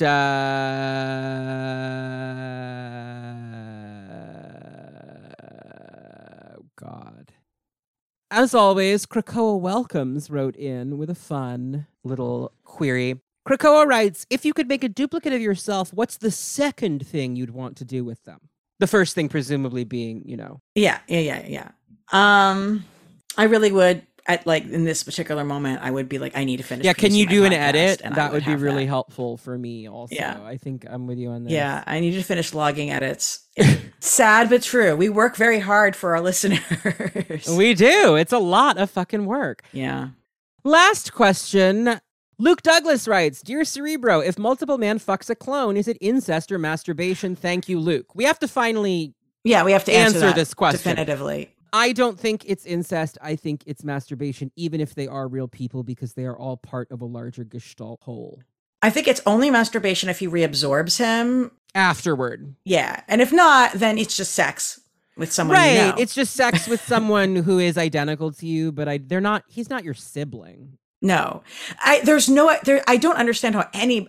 I understand why in a joke in a panel, Jamie would say, "Is it incest?" Because like he would make that joke. Right. But I don't know why any reader would think it was because no, because that's not what a sibling your own is. self. Yeah, a sibling is not you. yeah, no, people people kept saying this about the Loki show also because it involved a romance between right. They were Lokis. just actually being homophobic and transphobic is actually what was going on. Julia Serano and I talked about that on graphic policy. It was like all of you guys saying this is quicking you actually need to do a little bit deeper digging. because that's like it's yourself. That's not incest. It's you. Multiple man is the least troubling clone problem, by which Yes. I will just say there's absolutely nothing wrong with it, and he should do it as much as he wants, in my opinion. Cosine. Well, Elana, I'd love to hear any final thoughts you might have on Jamie Madrox, and then give you an opportunity to plug everything you're working on. Thanks. So, yeah, I've been running this little podcast, Graphic Policy Radio, since 2012, but please do not go back and listen to episodes from 2012. The audio quality is abhorrent. We do things like interview comics creators, including some X Men writers that you guys may like, like Christina Strain and Leah Williams. Vita Ayala was on the show, but prior to their working on X Men. And I have a lot of roundtable conversations, which you should come on sometime, Connor. I would love to. Yay! When we talk about particular nerdy topics. I also run a side spin off podcast called Deep Space Dive, where I am joined by experts to talk about the themes of Deep Space Nine, the best Trek, and the queerest. Did you know that my client Alex White is doing a Dax and Kira novel? No, but I am 100% excited about that. It's called Revenant. You can look it up. that is very cool. Alex is the first non-binary person to write the trill, so we're very Yes, non binary trill all the fucking way. Yeah, we're Yeah, pretty okay. jazzed about that. I love it. So that's my main thing I would tell people to do is to check out Graphic Policy Radio on every co- podcast platform one can imagine. I spend a little bit too much time on Twitter at E L A N A underscore Brooklyn. That's Elana underscore Brooklyn. And um, I have been known to do a lot of work with the Jack Kirby Museum and Institute. So if you are interested in hearing what perhaps a queer person who is not a man has to say about Jack Kirby, um, which it feels like there aren't enough platforms for those of us to speak about it. My stuff with them might be a place for you to encounter that because I do think that the importance of his work on like yes, like Chris Claremont made the X Men what they are, but there still was work from Kirby that was essential to to them becoming what they are. So I would love to have folks check that out as well. Yeah, I mean, I'm a little bit critical of the Lee Kirby X Men period of their work together. I think it is not. It's not their best work together. Their best work together. And I do think that it's Claremont who really makes the franchise sing. But there's lots of stuff in the 60s that's worth looking at. And mm-hmm. the funniest thing for me is someone, I forgot who it was, but like took all of the dialogue out of an issue. Yes, it's yeah, yeah, it's the best. So I'm a big supporter of, of her work. Kate Willaert has the as the Tumblr Kirby without words. Definitely look that up. It's fascinating and particularly fascinating any scene about Marvel Girl, Jean Grey. Yes. Is really interesting. It was done Marvel method. So Kirby draws it before Stan adds the dialogue and if you don't have the dialogue, Jean is much more self sufficient and keeps yep. rescuing everyone. And then when you add in the dialogue, it's like, Jean, it's Professor Xavier. Let me tell you how to save everyone. Yeah. Or, you know, her second guessing herself or whatever in a way that you wouldn't it's take away from just the art. Yeah. yeah. Yeah. Like Kirby is there, out there making on this little feminist comic, and then Stanley is just writing sexism all over it for completely needless reasons that do not help the storytelling. In fact, they hurt the storytelling yeah, I please check out Kirby without words. Like the you owe it to yourself.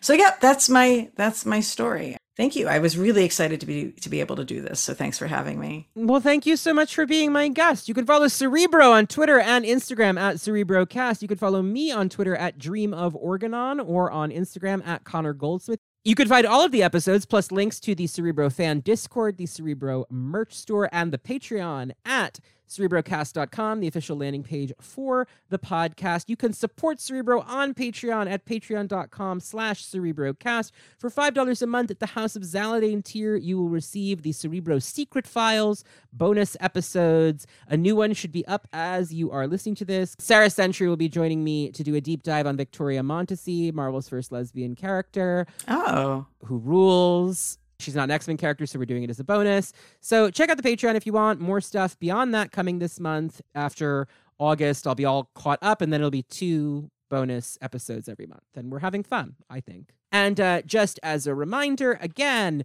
if you have questions on Jubilee, Cable, or Charles Xavier, send those in. I'm recording a whole bunch over the next few weeks, hopefully you'll get in under the wire. It all really depends on guest scheduling. And guess what? August into September is a busy time for a lot of people, especially comics professionals, because we're gearing up for con season. Theoretically, maybe, who knows? Hmm, hmm, hmm.